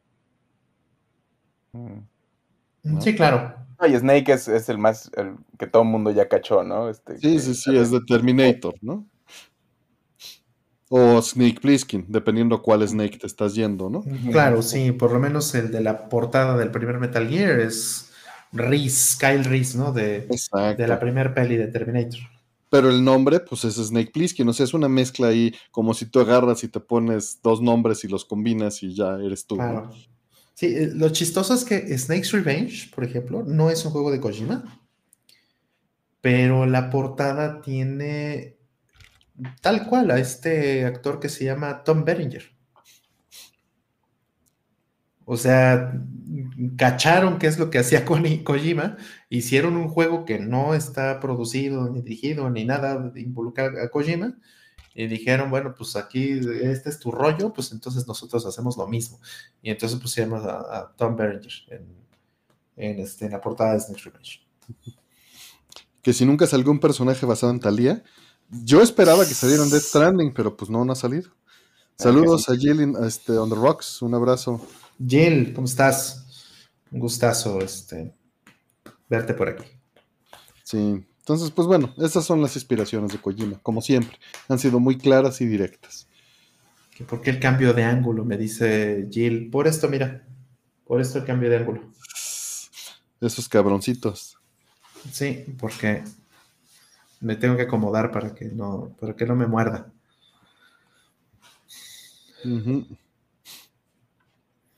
Sally Marimar en Stranding 2.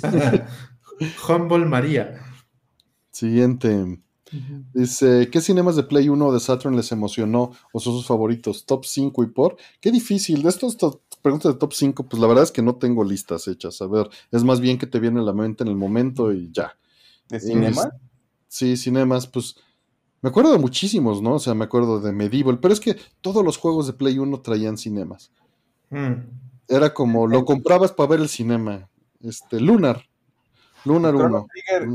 Salió, los estos que salen como de anime fueron en la versión de Play, ¿no? La versión de Play, efectivamente. Sí, hicieron un gran trabajo, ¿eh? metiéndole cositas, eh, eh, esas cosas a Final Fantasy VI, a Chrono Trigger, al Anthology, o sea, todo muy bien hecho. Dice ese Tochitl que Panzer Dragon y tiene mucha razón porque fue el primero que vi. O sea, el primer juego de PlayStation y o Saturno que vi con cinema de intro largo fue Panzer Dragon. Y pues sí, tuvo un impacto. Mm. Güey, el intro de Onimusha 3, cabrón. Ah, bueno, pero ya te fuiste hasta Play 2. No, pero ¿te acuerdas qué chingón está? No, está increíble, está increíble. Está increíble. Yo creo que ese tranquilamente es top 5 de, quien sea. sí, increíble ese intro. El Metal Gear Solid también, el, digo, a mí el, intro con, como créditos de cine del juego está precioso. muy fantástico, pero está muy bien, o sea, se siente como una cosa muy diferente. Sí, sí, y además es con el engine, ¿no? No es un cinema pre-rendereado, cosa que tiene un valor tremendo. Claro. Otro cinema chingón. Sí. sí, claro. No, este, Xenogears. Xenogears, el intro es una cosa, mira, es un dulce no entiendes una chingada hasta que juegas, hasta que terminas el juego. Está impresionante. Pero es impresionante. Sí, dice el tejón que mandó cartel, no lo veo por ningún lado. Mm. Parasite también está bueno. Mm. Tiene toda la razón. Eh, Wild Arms, Soul River, Soul River también, sí está bonito. Wild Arms, fíjate, Wild Arms es muy bonito con la música. Wild Arms, la música, la, los el chiflito esa, ¿no? Sí, claro. Sí, me acuerdo. Sí. Muy bueno. Ese, ese, fíjate que se lo compré a Mark por ahí. A ver, creo que ya lo mandó otra vez. Grandioso Wild Arms, ¿eh? Me gusta mucho ese juego. El, uno en particular, porque hay, hay varios, ¿no? Este, creo que vi este el 3 nada más, pero, pero el 1 es, muy bueno. Eh, Story, muy bueno. Mm. Ok. Por aquí este ya nos mandó este el Tejón, el 27 de enero va a haber la reunión a las 12 de la tarde. Va a estar Sarumaru y Neko. Eso, muy bien. Ahí está. Pues vamos por la siguiente.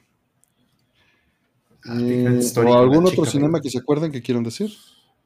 Este, ¿qué más? A ver. Chrono Cross, dicen. Sí, sí, Chrono Cross, este, ya Ah, Vagrant Story, sí, perdón. Sí, no manches, con la chica bailadora. Este, ¿qué más? Pues es que en ese momento es donde se puso de moda, ¿no? Porque ya lo podían hacer y, todo el mundo hizo algo. El de, de, Final Fantasy VIII es impresionante, de hecho. Para la época era así, wow. Porque además mucho de lo que, de lo que hacen en la animación no es ni siquiera todavía motion capture. O sea, es gente animando. Gente animando gente. Mm, sí, Heart of Darkness, muy bueno. Todos podían menos Nintendo. Nintendo tenía en Resident Evil 2. Ahí una copia. Nintendo tenía un cartucho de 64 megabits. No, no es cierto, era mucho más grande, ¿no? 64 megabytes era. Era de 512 megabits. Una cosa así. Está cañón. Lunar, sí, fue de los primeros que dije, Adrián. Sí, Lunar, sin duda. Pues Gran Turismo, ¿no? También. Eh, Gran Turismo. Eh, Einhander. Einhander. Qué bonito Einhander. Sí. Que nada más les ponías los juegos a la gente por las intros, ¿no? Exacto. A mi mamá le encantaba Parasite por eso. Bien padre. Yo apenas lo conseguí el año pasado allá con, en, Brooklyn. Sí, es cierto. Sí. Sí, es cierto. Ah, claro, Ridge Racer, ¿cómo, cómo, cómo olvidarlo? Ridge Racer 4, El 4, sí, er, qué intro. Sí. A ver, siguiente. Eh, dicen, el Open Source Can Converter aún tiene problemas de compatibilidad en TVs. El Open Source Can Converter no tiene problemas de compatibilidad en TVs. Las TVs tienen problemas de incompatibilidad con el Open Source Can Converter y eso nunca se va a arreglar más que en el Pro. Eh, de ser así, ¿qué consolas son las que tienen más problemas con eso? Es correcto. Las, pero las consolas que tienen la incompatibilidad son las consolas. la tele. No es el Open Source Can Converter. Eh, es el Super Nintendo, mm. el Neo Geo, eh, principalmente de las comunes, mm. yo creo que son las dos principales. Claro. Y no les había, no, había, no les había presumido esto. Nada más. Nada más. Qué bonito está ya la copia de, retail para que se retuerza saldo. Sí, ya el, modelo de producción.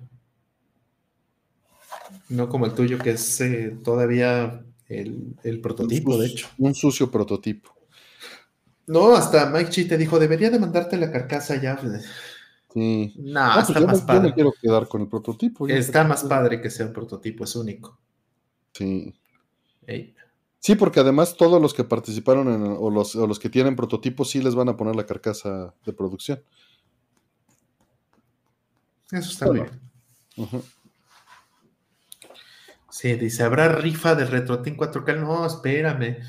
¿Cuántos boletos tendríamos que juntar? es muy caro. Dice Oricen, ¿por qué es tan caro esto? Este, es porque el hardware es, las piezas, las piezas son muy, muy caras. Y regresando, para hacer regresar el, círculo al Open Source Can Converter, el Open Source Can Converter es mucho, muy económico. lo, lo, planearon así. Entonces, pues es mucho más, mucho más económico, pero al mismo tiempo pues sí, eh, no está pensado en, la compatibilidad. Está pensado exactamente en lo que dice el nombre, en escalar, nada más.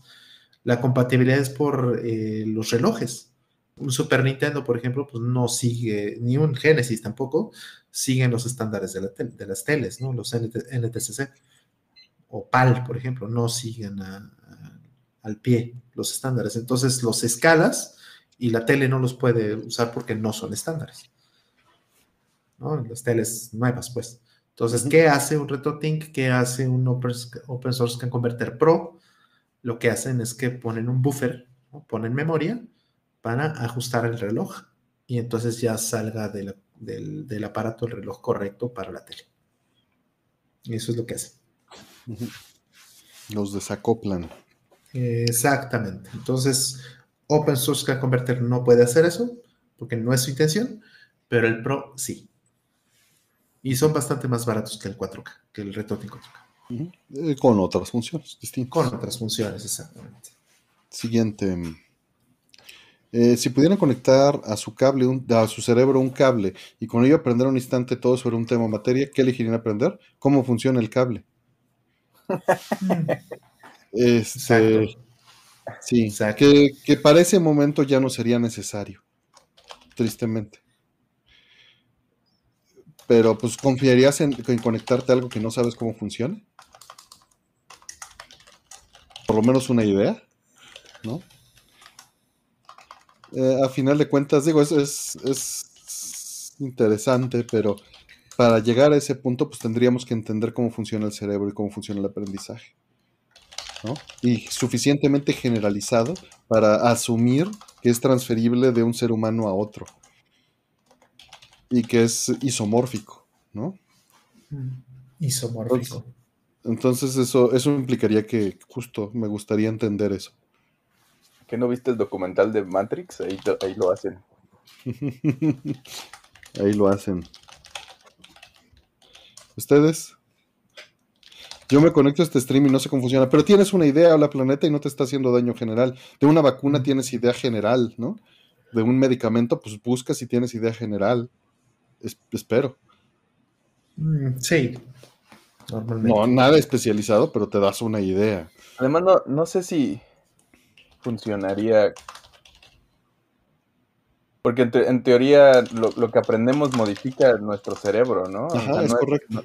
Ajá, entonces no es como que la electricidad que está guardada en las neuronas o como sea que funcione es lo que se interpreta, sino son los caminos que van formándose entre las neuronas y eso. Entonces, tendría que alterarte como el hardware, tu hardware, tu cerebro, para que pudieras hacerlo.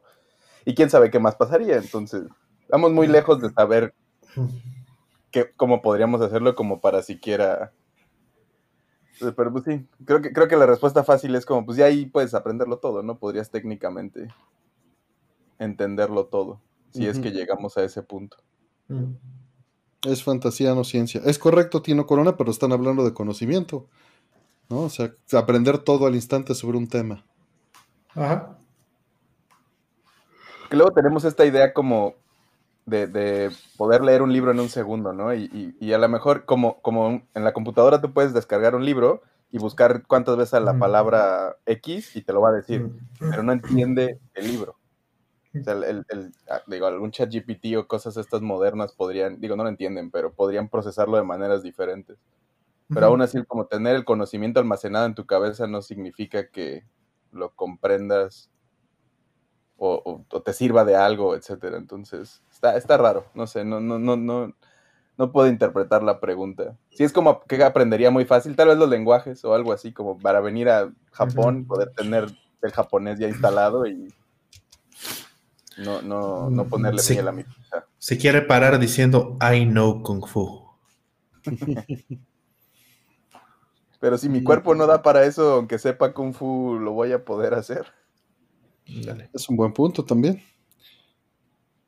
Eh, pero pues a, final de cuentas, también, o sea, la parte que me parece más interesante es entendernos. Mm, claro. Entonces, por eso también mi respuesta. O sea, mi respuesta era al mismo tiempo autorreferencial y, y honesta. ¿Siguiente o algo rol? Mm, yo, estoy bien así ya. Eh, saber tejer un suéter, dice Adrián. Mira, justamente dice Pablo F. algo que pensé, pero ya no quise decir, es que además es un placer ir aprendiendo y creo que lo perderíamos. Sí, por supuesto. Pasaría lo mismo que dijimos, que decía, se quejaba Rafael, se llamaba Rafael N, eh, al respecto de jugar fighting games en hard, ¿no? O sea, ese es el primer sentimiento que te viene. pues sí me costó trabajo, pero también está la parte de aprender, y eso es bonito, ¿no?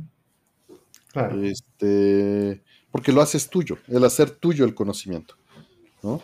Eh, generalmente, pues lo, que haces es utilizar tus experiencias para generalizar eh, el conocimiento. Iba a pues tocar este punto como de ahorita de las, de las AIs que dibujan y eso de que es, parte de, o sea, hacer arte es, si usas referencias de lo que has consumido o visto o lo que sea, pero es parte del proceso tuyo como creador y lo que quieres decir y etcétera, que se pierde si nada más es como un collage este, o una copia de otras cosas y ya no. Es, es la, el arte viene del, del, proceso del humano de hacer las cosas y no tanto de, de poder plasmar algo hiperrealistamente o, o hacer una imagen y ya. Ah, aumentando lo que estás diciendo. ¿no? es el destino. Aumentando lo que estás diciendo, lo que hacen estos aparatos, bueno, estos estas, este, módulos actuales, es este, hacer una búsqueda indirecta de base de datos, ¿no? Mm. con un acceso enorme. Y lo que hace el ser humano hasta ahora es hacer una búsqueda inexacta de experiencias, no, no de los datos.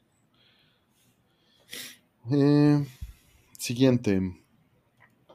Juego favorito del Game Boy Color. Link's Adventure, Link's Awakening DX. Gradius. Siempre hay un Gradius en. Carta favorita de Yu-Gi-Oh! Gradius. Gradius, exacto. Este. Aquí está, mira, aquí está. Carta favorita de Yu-Gi-Oh! Sí. bien, sí, las fotos. Gradius.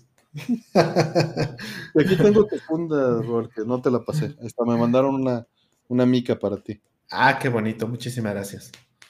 Este, sí, sí, siempre hay un Gradius, ¿verdad? Fire Emblem Blazing Blade. Ghost of Bell. Ghost of Bell es muy buen juego para, para... Pokémon Silver. Pokémon Silver.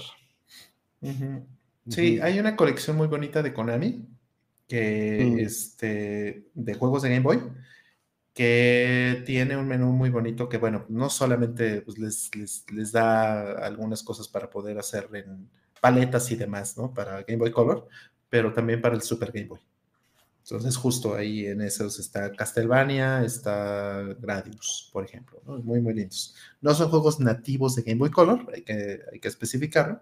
No es como, por ejemplo, las versiones que salen DX, ¿no? De, este, de R-Type o de o de Zelda, de Link's Awakening, que salieron con, esas capacidades para que los pudieras usar en, el Game Boy Color. No, no es tanto así, ¿no? como juegos así que se hicieron exclusivos incluso ¿no? para el Game Boy Color, pero, este, pero sí, es, es eh, eh, digamos, hay que, ser, hay que ser un poquito más extendidos, porque en realidad de Game Boy Color, pues no hay, no hay tanto, tanto. ¿eh?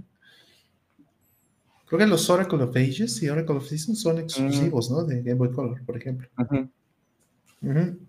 Justo esta una búsqueda ahorita. Hay mucho port y mucho como spin-off. Como que era una época.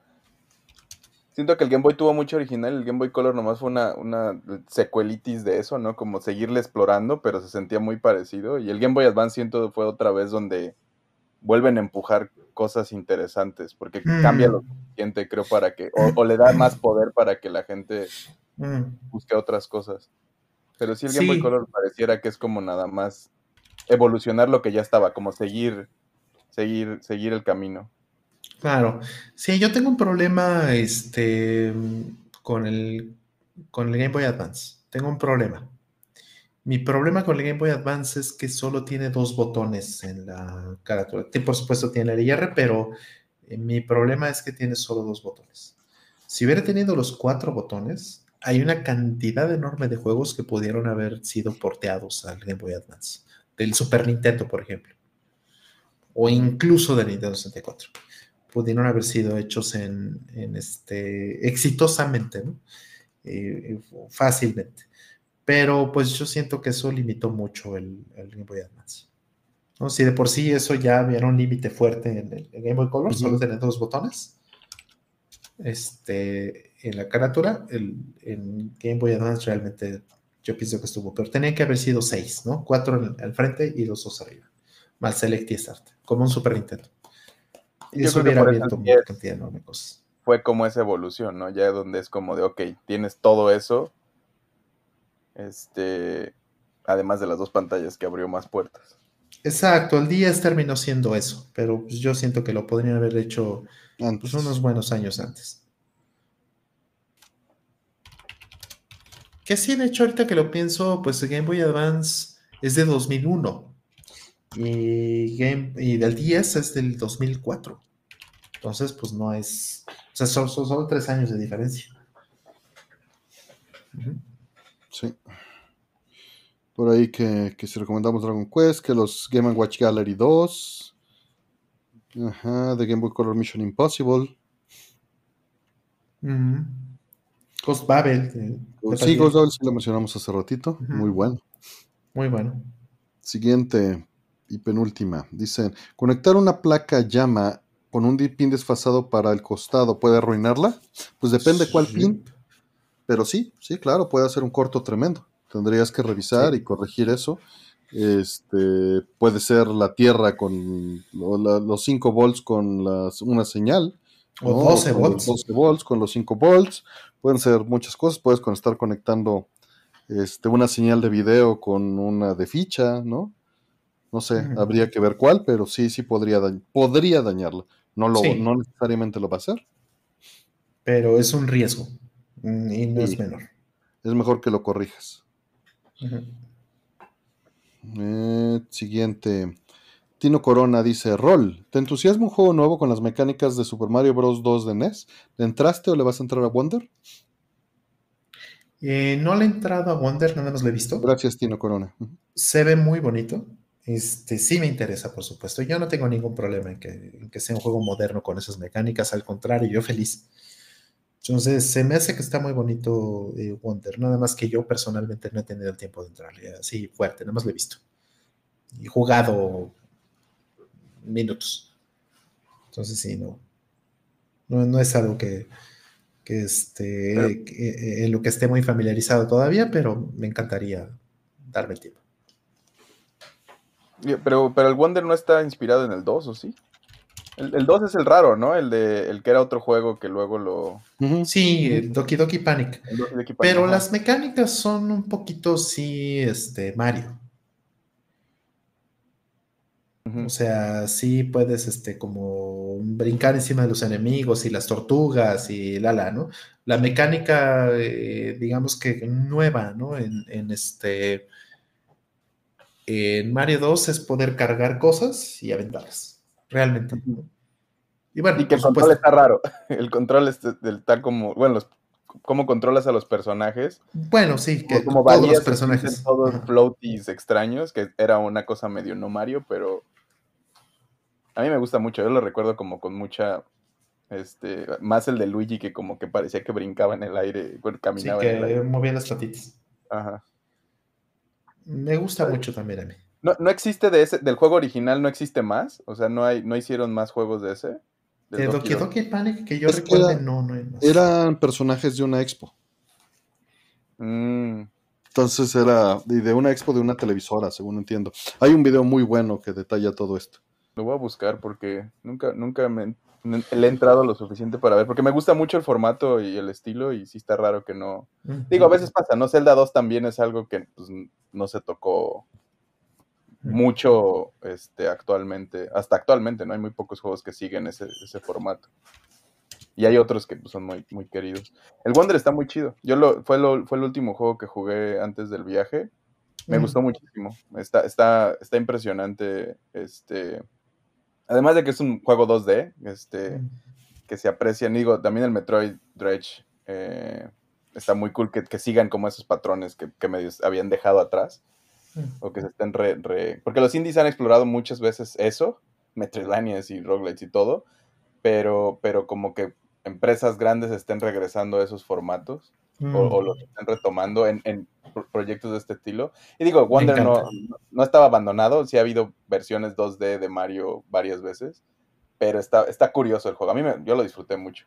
Lo quiero terminar todo porque solo llegué al final y digo, esa primera pasada que le das que tratas de hacerlo perfecto, pero hay momentos en los que al rato vuelvo, te tengo que dar esa segunda vuelta donde ya agarro ahora sí todo.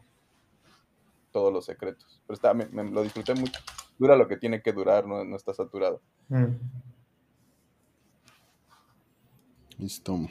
Alguien preguntaba nomás. Ah, ahí- es el de GTV Japan. Ese video es buenísimo. Ese, y ese canal es muy bueno si no lo has visto, falla. GTV Mm. Japan, Mario Bros 2. Ahorita lo agrego para. para- GTV Japan y Expo, mejor. Déjate lo busco. Dream Machine, aquí está. Dream Es Machine, un- claro. Es un excelente video. Lo pongo ahí en el chat. Y es un excelente canal.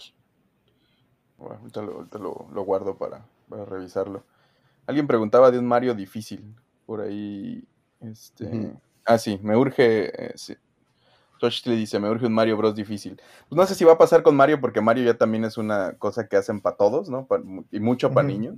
Este, Sí. que, pues, es un juego muy de entrada también. Nintendo lo usa mucho para introducir cosas al público, ¿no? Entonces, no, no sé si pase directamente con la licencia de Mario, fuera de los Mario Maker, que seguro tienen, o sea, tienen todos estos juegos, niveles imposibles, donde tienen los controles de Mario con niveles muy difíciles hechos por diseñadores de juegos de, de indies y, y- y como hay, si buscas, hay muchas cosas. Bueno, creo que hasta Mastreta hizo una colección para algún Mario Maker de sus niveles.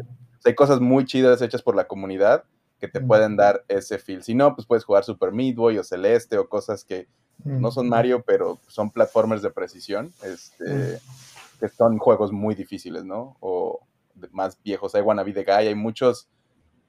Hay uno que se llama Super Sonic Saves the World, como un ROM hack que, que dicen que es muy bueno también. Es- en, en fin, hay muchas cosas allá afuera escarbándole adyacentes a. Si, si nomás buscas el estilo de juego y no tanto la licencia. Si no, Mario Maker creo que tal vez sería lo más cercano. A los últimos niveles de cualquier Mario, ¿no? Que son los difíciles. Correcto. Mm. Los levels imposibles, pues bien, va el último. Dice, ¿qué hace que los japoneses hagan tan buenos personajes femeninos en el anime, videojuegos, que en Hollywood se quedan muy cortos en profundidad? Pues más bien lo que estás hablando es este tiempo. Tiempo- bueno, gusto y tiempo de desarrollo. En una película tienes hora y media y en una serie tienes 40 horas, 30 horas, ¿no? Mm. Entonces, este, eso sería yo creo que el primer punto que hace que la comparación sea completamente, este, pues, injusta, ¿no? Y hay buenos personajes, este, fuera. Y en videojuegos creo que es un mal ejemplo de buenos personajes femeninos hablando en general. Mm. Si vas a generalizar así, los videojuegos no son la mejor fuente de personajes femeninos, por desgracia. ¿Qué, qué- cuál era la pregunta? ¿Qué hace que los japoneses hagan tan buenos personajes femeninos en anime y videojuegos que en Hollywood se quedan muy cortos en profundidad?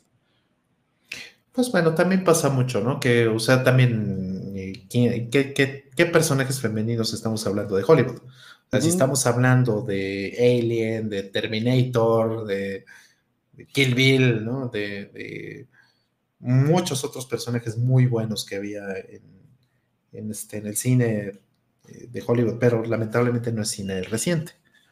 Ah, y tienes Mad Max, ¿no? Mad Max, esta última sí está muy bien, Mad Max, la, este, ¿cómo se llama? Fury Road, Eh, ¿no? Furiosa. Fury Road. Ajá, Fury Road, pero este, sí, sí, es Furiosa, ¿no? Se llama la... eh, ese es un buen personaje femenino, definitivamente, ¿no? Y es de Hollywood. Pero bueno, en general hoy día no las hacen así, pues porque en general eh, lo que hace Hollywood es basura. O sea, sean mujeres, hombres, eh, este, perros, gatos, lo que sea, en general es basura. Entonces, Es pues, cuando hagan algo bueno, y no sea por hacer inclusiones forzadas y, y, este, y esas cosas y política, pues a lo mejor podrían hacer algo, algo mejor que, que lo que hacen hoy día. Ejemplos hay muy buenos. Sí, yo, yo lo que pondría, lo- creo, creo que el, el- mucha de la escuela de del anime viene del manga, entonces son storytellers ya curtidos en, en construir sus propias historias que han sido consumidas por años antes de que le dieran el, el siguiente paso, ¿no? Antes de que llegara un anime. Entonces, gente que aprende a contar historias que van a ser consumidas por un tipo de gente también, que luego le dan el presupuesto para hacer el siguiente paso. Y creo que Claro. a veces pasa en Hollywood, a veces no pasa en Hollywood, ¿no? Este, pero creo que a nivel Japón y en muchos lados, este, pues son los, los que cuentan las historias, son gente que ha estado escribiendo historias muchísimo tiempo y teniendo mucho éxito y que los llevan a siguientes, este, a diferentes audiencias, siguientes espacios y etcétera. Entonces así es como, pues, confiando en los creadores. Hay, en, creo que una cosa que hace Japón muy interesante es pues todo el mundo del manga, ¿no? Que consumen, generan y, y creen y pasan los videojuegos también y hay como toda esta, este, polinización cruzada de, pues, creadores que, hacen cosas para ellos, o sea, para su misma audiencia, y que siguen haciéndolo, pueden vivir de eso, se clavan en sus nichos o lo que sea, pero pues viven de hacer eso, crecen haciendo eso y hay más gente que los ayuda y se vuelven muchas otras cosas. Entonces, en muchos países esta infraestructura de creador creativo no existe. Sea, si haces algo en México, por ejemplo, o sea, ¿qué tantas licencias originales mexicanas conocen que hayan vivido décadas, ¿no? Es como, como el Chavo de los... Calimán, pues, este, Cantinflas. Y, el Chavo del Ocho, y, ajá, entonces, sí, sí, y hay muchos creadores muy, artistas mexicanos, escritores, etcétera, muy buenos, pero pues no proliferan porque no hay una industria que los consuma, que los ayude, que los aliente, no hay una infraestructura de gobierno que ayude a que puedan seguir sus carreras, y terminan yéndose a otros lados del mundo donde a lo mejor pueden, como Guillermo del Toro y otros tantos, donde su, su, trabajo funciona, pero tiene, se pierde algo en el camino, pierden cierta originalidad local porque ya le están sirviendo a otro país en otros lados y, sigue avanzando esto, ¿no? Entonces, creo, creo, que eso hace mucha diferencia en lo, cómo se crean las cosas y cómo se consumen. Claro, Como nos dice eh, Raúl Flores también y Laia Laut, es cierto, o sea, el anime tiene de los peores personajes femeninos que existen también. Y también, por supuesto. No lo tomé en cuenta, pero sí, era parte de lo que estaba en mente. Y nuevamente, hay cosas buenas en, el, en Hollywood y hay cosas malas. O sea, la verdad, generalizar así. Y en videojuegos, creo que en particular, si lo generalizas, es un terrible escenario.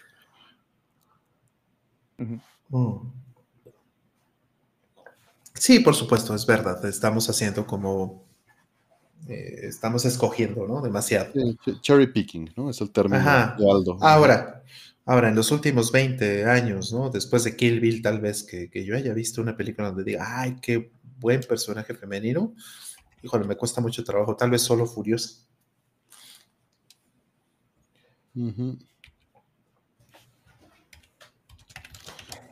Ritalina está muy enojada con las películas de animales que hablan. Sí, sí, vi. o del género de películas donde los animales hablan. Eh, sí, eh, por supuesto. Probablemente hables de, películas eh, de animales que hablan, pero en Occidente, ¿no? Porque, pues, Mononoke Hime, ¿verdad? Y, ese tipo de cosas. Mm. Pues bien, se acabaron estas preguntas. ¿Abro más? Dos Sí, claro. ¿Va? Sí, unas, unas, un roundcito más, ¿no? Un roundcito más. Entonces, abiertas las preguntas, un roundcito más. Vengan. Gracias. Eh... cierto, animales que hablan son furros. Sí, es, claro. yo diría que la gente debería asomarse fuera del cine mainstream, sin duda, sin duda. Pero pues es difícil, ve que hay en cartelera, que ese es el gran problema. Sí, sí, salte de Hollywood no, si quieres. Porque ya la gente no va al cine y están consumiendo mucho en plataformas de streaming que sí son mucho más variadas de lo que la tele local y el cine local eran, ¿no? Es, porque así como, o sea, el, juego del calamar fue una cosa que le llegó a todo el mundo, o, una de dinero que era española y el juego calamar es coreana. Estamos mucho más acostumbrados actualmente a consumir cosas de todo. O sea, el anime ya te llega ya le abres a la llave y sale anime, ¿no? Antes, antes era algo que tenías que ir con un ñoño extraño a algún lugar a encontrarlo. Este, claro. Entonces sí hay mucha más variedad y mucha más variedad interesante, pero, pero sí es cierto que hay que alejarnos de lo, de lo común básico, ¿no? Porque así como, como los juegos difíciles, también hay pues, cine fácil y cine difícil, ¿no? Y hay, hay cosas que hay que pues, consumir muchas cosas diferentes para poderlo entender o procesar igual y pues alejarnos de las de Marvel y Disney de siempre, ¿no? Que de hecho ya están cayendo de la gracia del público también. Y me hace tan feliz eso. Me hace tan feliz que por fin le haya caído a Mickey Mouse el, este, el martillo del copyright, ¿no? Y ya se esté volviendo, este, bueno, por lo menos una versión de Mickey Mouse se está volviendo dominio público. Este, entonces, pues que, que le vaya mal a Disney, es, era mi fantasía de niño. ¿Se juntaron las preguntas? Ahí van, ya están. Están terminando. Faltan tres. Estoy esperando eso y listo. Mm. Cinema Paradiso, dicen por ahí. Híjole, Cinema Paradiso, qué bonita película.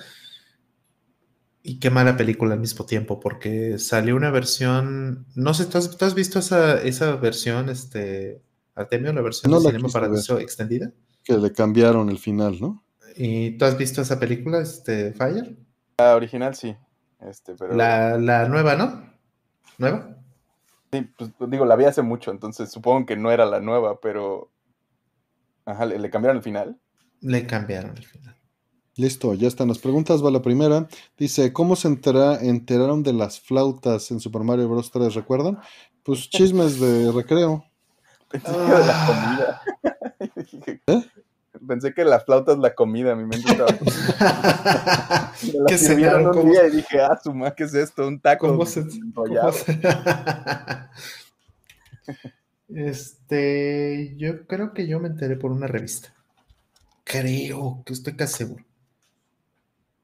Eso, o algún cuate que lo, te lo hacía enfrente, ¿no? Que era como, mira esto, y... y... se aventaba la chamarra. en la tienda de Nintendo.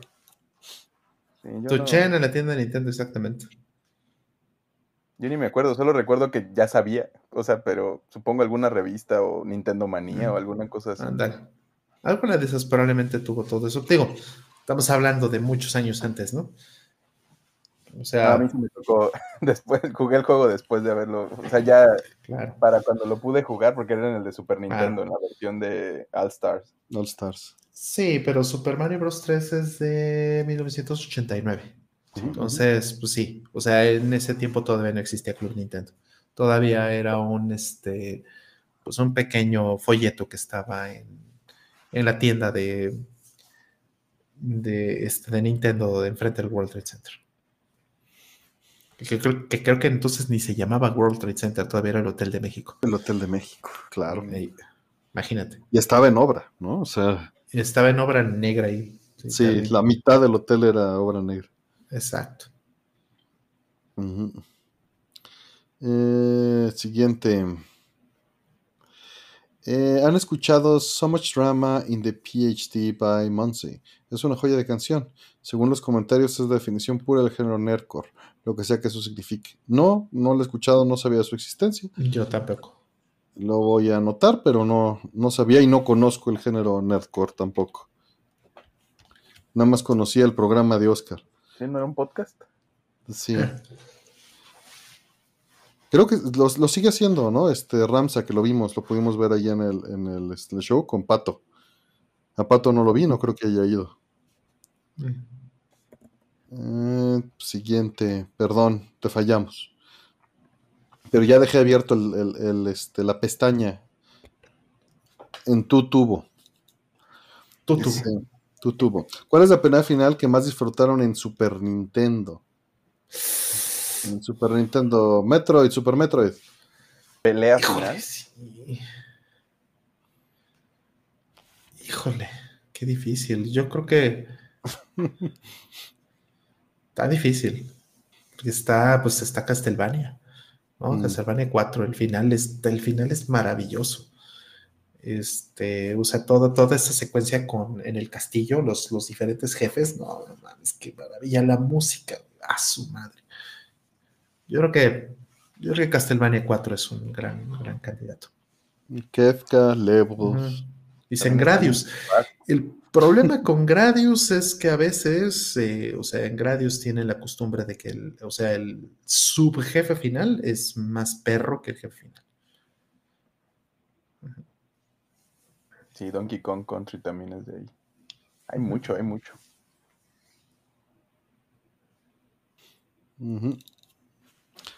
Pues bueno, va la siguiente.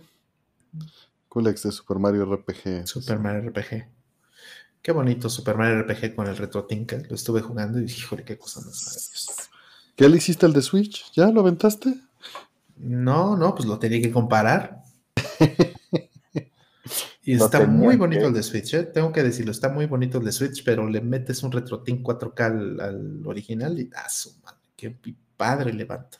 Oye, que me asustaste en otro stream porque dijiste que el japonés no tenía inglés y yo lo compré acá y dije, ay, no me digas eso. No, pero alguien me corrigió aquí, por fortuna. Sí, sí, que sí tenía. Y ay, qué bueno. Yo lo compré a ciegas pensando, ¿por qué no tendría? Sí, yo, yo me fui por lo que decía tanto Amazon como PlayAsia, que decían que no, pero al final eh, posiblemente tenían, o no sé, el fabricante, ¿no? Nintendo les dio esa información y estaba mal, y al final sí lo traía. Pero pues alguien aquí me corrigió, por fortuna. Está bien, qué bueno. Sí, sí, no, yo lo hubiera comprado japonés, de hecho. Si no hubiera sido porque, porque estaban las advertencias en, en PlayAsia y Amazon Japan. En fin. Siguiente. ¿De dónde salió lo de Rollman VPN? Creo que me perdí el episodio donde lo inventaron.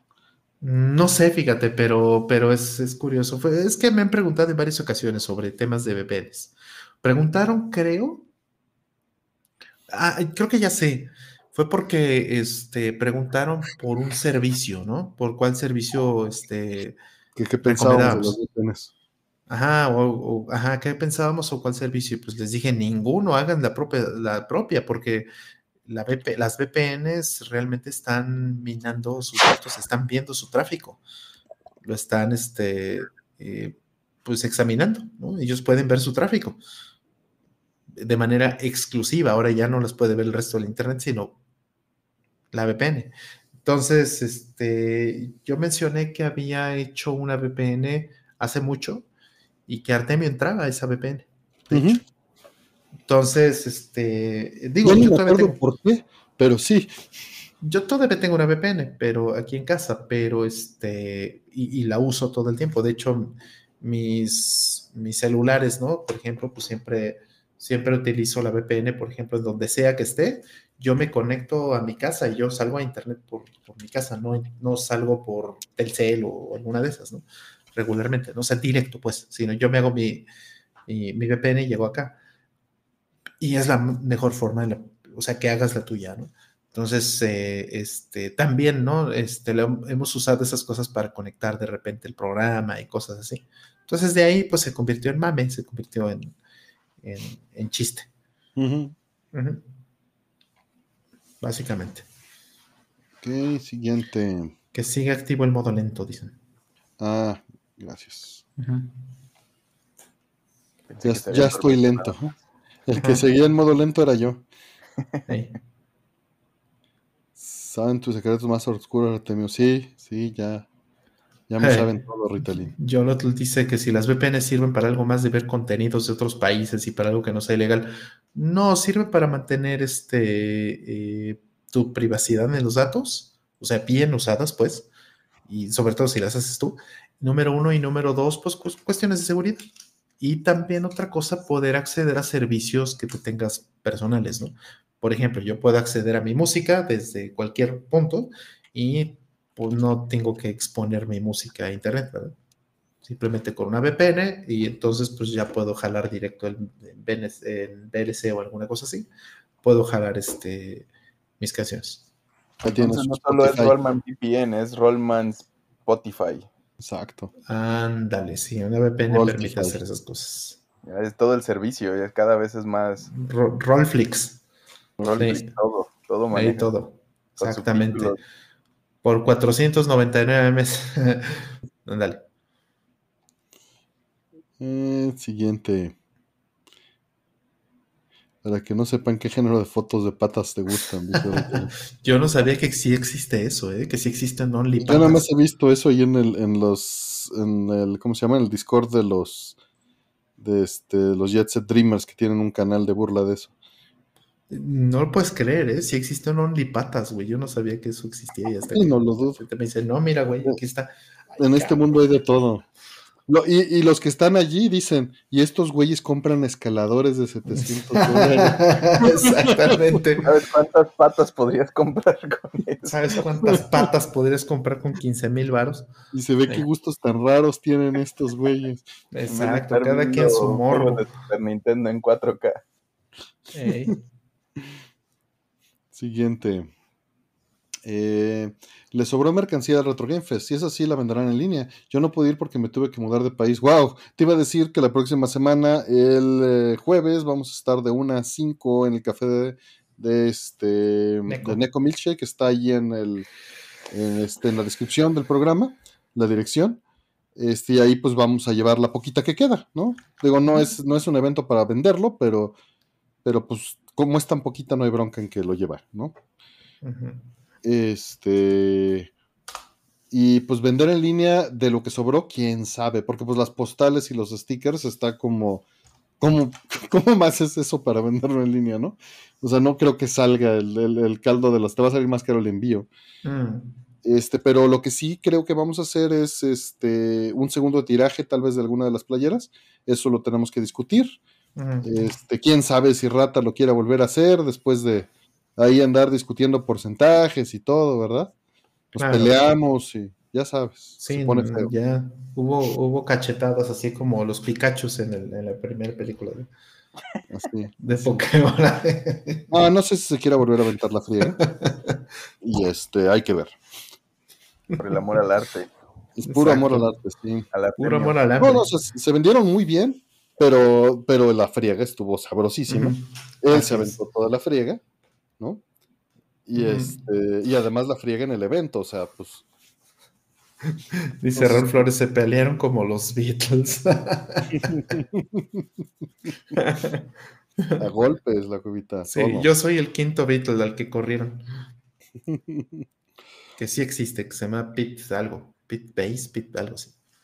De los juegos, pues no sé si hay algo que te interesa. Es que es muy difícil. ¿Cómo, cómo haces eso? Tendrías que subirlo a Mercado Libre y subirle el 30%, ¿no? Sí, sí, es difícil. Y, hacer la administración, el trabajo de eso. Sí, si existe la forma, pues bueno, la verdad es que somos muy ignorantes en eso. O sea, le tienes que dedicar a eso, perdón.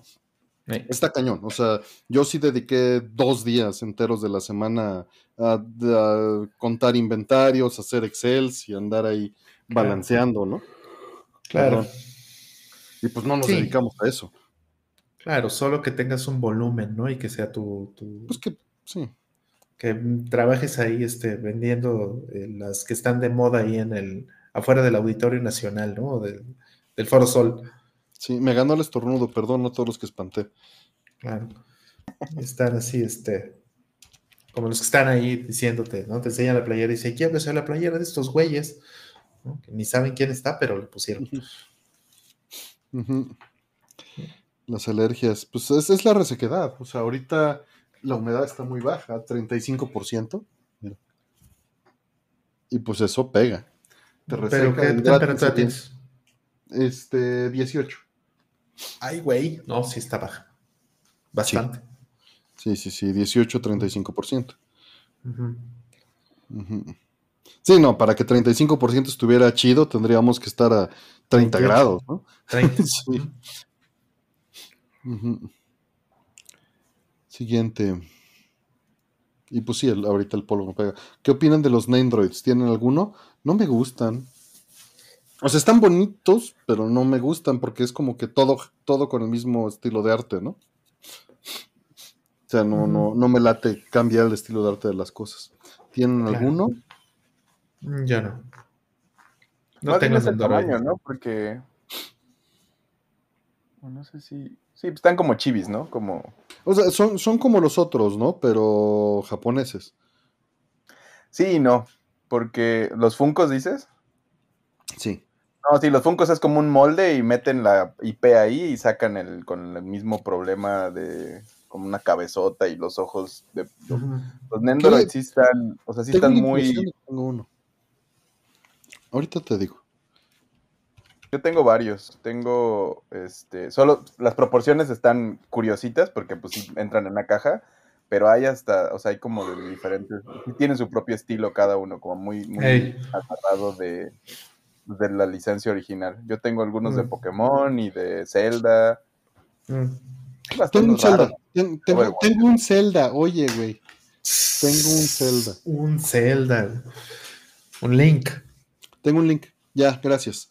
Ah, tengo el link de este. De Link Between Worlds. Mm. Qué bonito. Sí, está, a mí me gusta mucho porque tienen cambios de, tienen varios objetitos y cambios de cara y podrías usarlos para animar en stop motion y hacer algo divertido con ellos. Los puedes posar, son articulados, etcétera. Sí están más premium. Los Funko son un pedazo de plástico, el mismo molde. Feo. Feo, sí. Sí, sí que hay de. Los de Metal Gear no los compré. Sí. Sí. Tengo un Metroid en su traje espacial. Exacto, la planeta. Mm, el Metroid. Me costó, me costó recordar qué tenía, ¿eh? O sea, sí fue un rato de, de pensarle. O sea, realmente me metí a mi lista de órdenes de compra de a Miami. Eso fue lo que hice. Ándale. Este, siguiente. Eh, ¿Les gustan los videojuegos de ritmo? ¿Han probado Final Fantasy de ritmo? No lo he probado, Saucedo era muy fan, recuerdo. Este, pero los que me gustan, este, Rhythm Heaven, Res, Space Channel 5, fue malísimo. Se refiere a este, Theater Rhythm, ¿no? Es el que. Sí, se refiere a Theater Rhythm. Eso. Sí, Rhythm Heaven, qué bonito es, ¿no? ¿Todavía no tienen sueño? Ya no lo sentimos, Melissa. Sí, sí tengo sueño. No, ya, me estoy calavereando. No lo pienso, no lo pienso. Quiero sonarme la nariz. Lami, sí. Parapa, Lami, claro. ¿Qué pasó, mm. Fire? Que el alambrito ese que te descargaba conocimiento, ustedes les, les, pasa el sueño por el alambrito, ¿no? Ah, sí, madre, sí. a mí me gustó mucho de ritmo, me gustaban las máquinas de baile. Este. Mm, ¿Los Dance Dance? ¿Y las Pew? Ajá la Pump It Up, es la que llegaba a mi rancho. Pero más de, juego, me gustó mucho el de.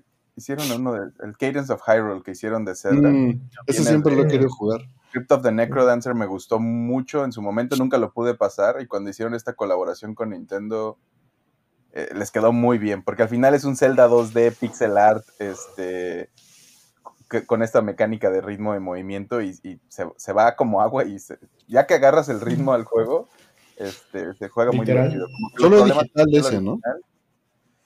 Creo que sí salió en físico, ¿eh? Ay, qué bonito. Lo voy a buscar, porque yo no lo tengo. Tal vez creo, que yo lo he visto. La portada está feona, pero, pero creo que lo he visto en Switch. Mm. Este, en algunas tiendas así como random. Limited Run, algo así. Porque es de Ay, se me olvidó ahorita el nombre. Que sea en físico, dice Diego Manuel. Y está muy bueno, es un muy buen Zelda. Hmm. ¿Cómo se llama el Zelda? Cadence of Hyrule, como, hmm. como cadencia. la cadencia de Irule.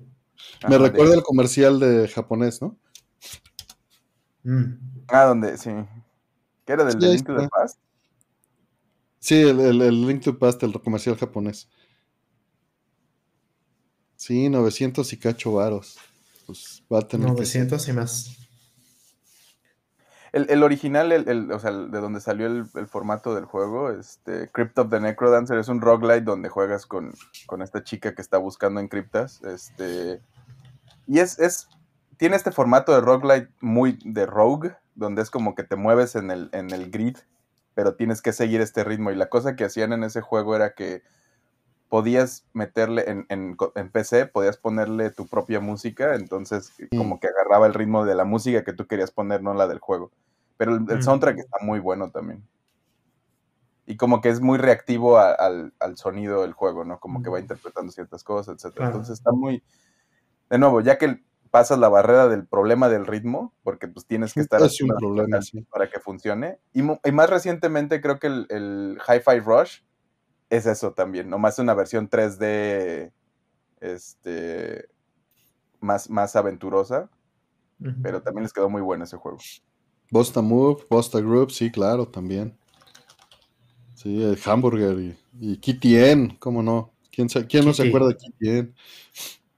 Han dicho Res, Res, como el favorito, ¿no? Res a mí me encanta, sí. Y, sí. y, los Rhythm Heaven, los Rhythm Heaven me gustan muchísimo. Soy pésimo, pero me encanta. Además son divertidísimos. ¿Sí le has entrado a los Rhythm Heaven o no? Yo no. Checa cómo son. Te voy a, te puedo poner uno. Un día que, nos veamos, que te va a poner uno. Te va a encantar. Sí, está bien chidos. Ahorita que ya tengo una pantalla con las que lo puedo usar. Parece, pero no. Ah, como que, pero sí se ven así, ¿no?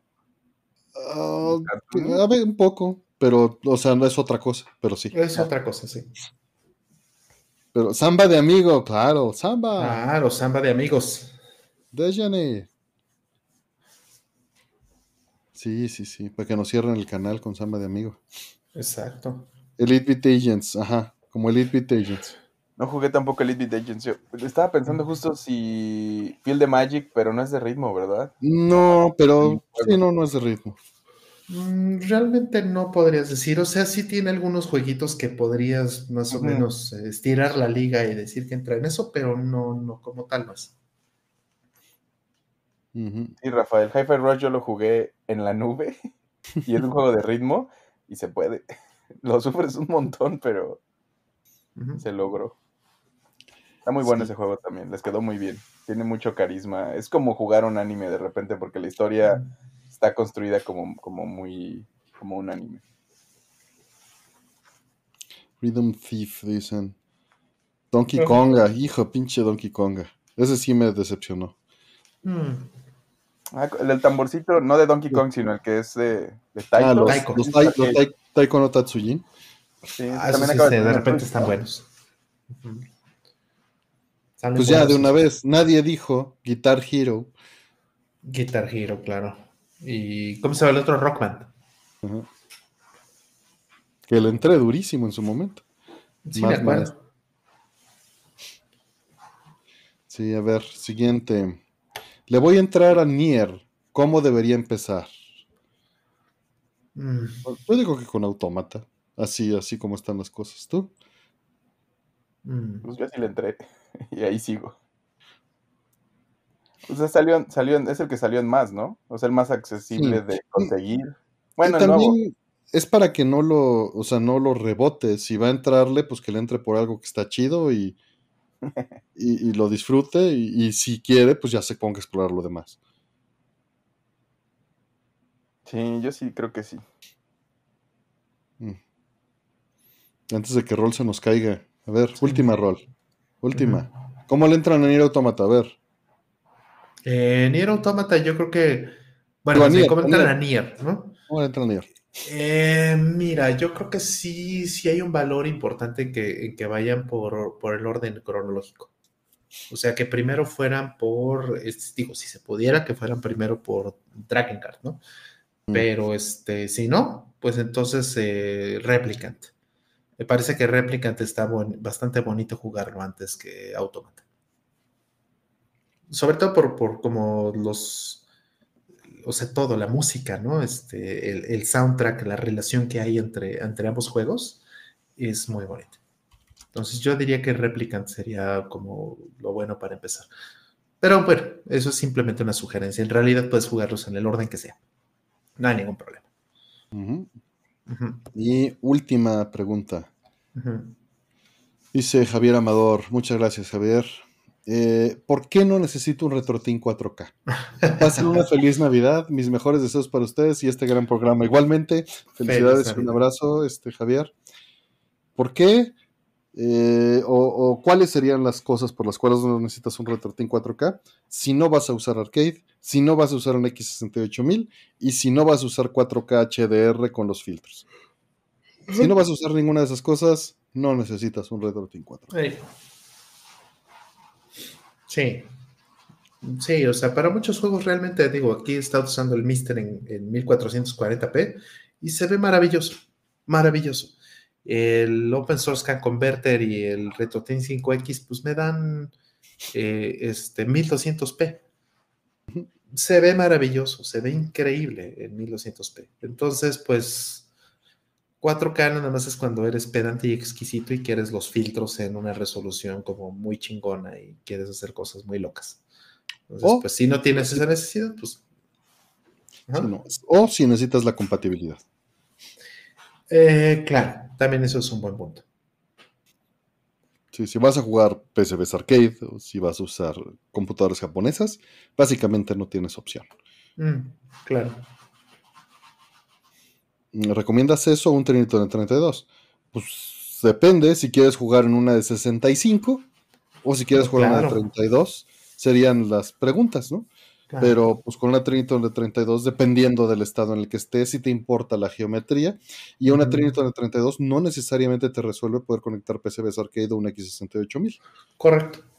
Entonces, son cosas distintas. Pero una Triniton de 32 para cosas normales, pues está muy bien.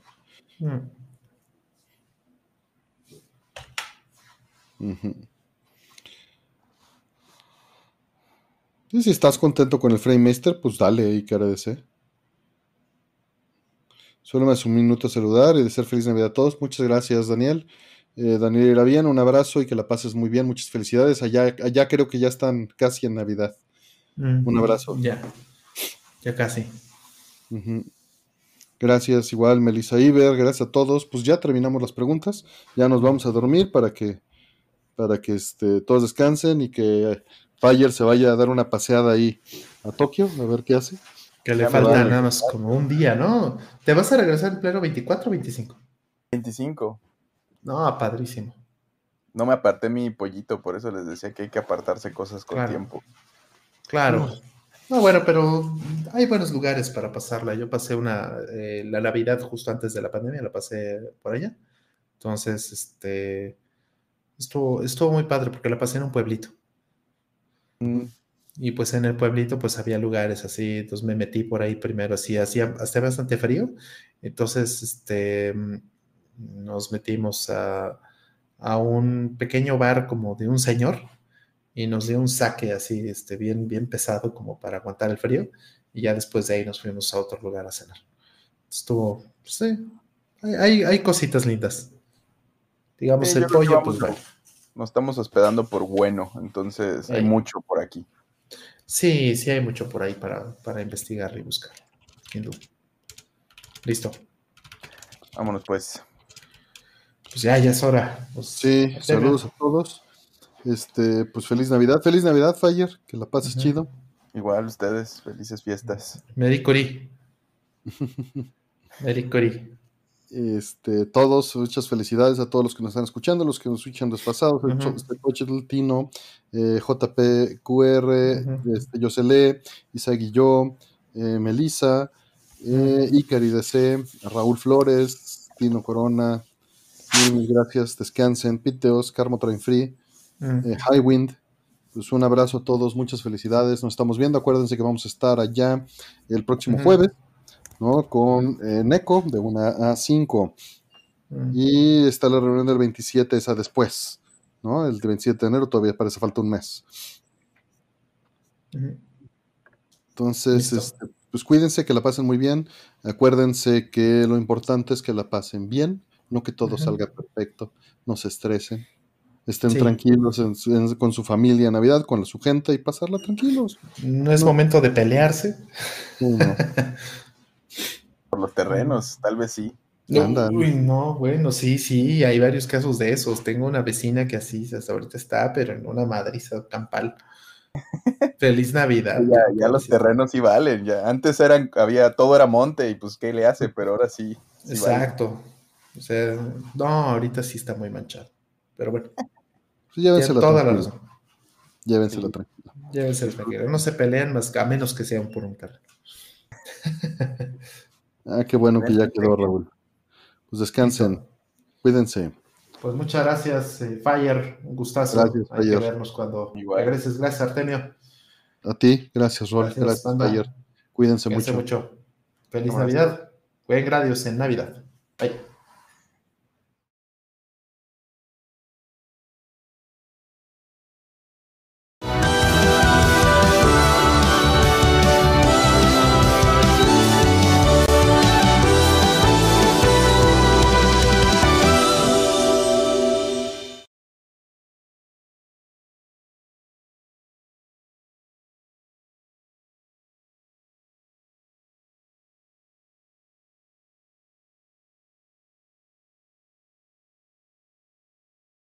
Regreso. ¿Qué tal? Carlos, Carlos HO nos ganó ahí este, el trigger, pero dice feliz Navidad a todos, que pasen lindos momentos y coman rico, por supuesto, jueguen Gradius a las otras recomendaciones que aquí nos hacen. Gracias y acuérdense, de hecho, está pendiente esto para eh, la, próxima semana. Vamos a ver la mecánica de uno de estos y para la siguiente el otro. ¿Va? Mil gracias. Este, gracias, Carlos. Feliz Navidad, un abrazo y espero que todo esté bien. Cuídense mucho. Bye. Bye.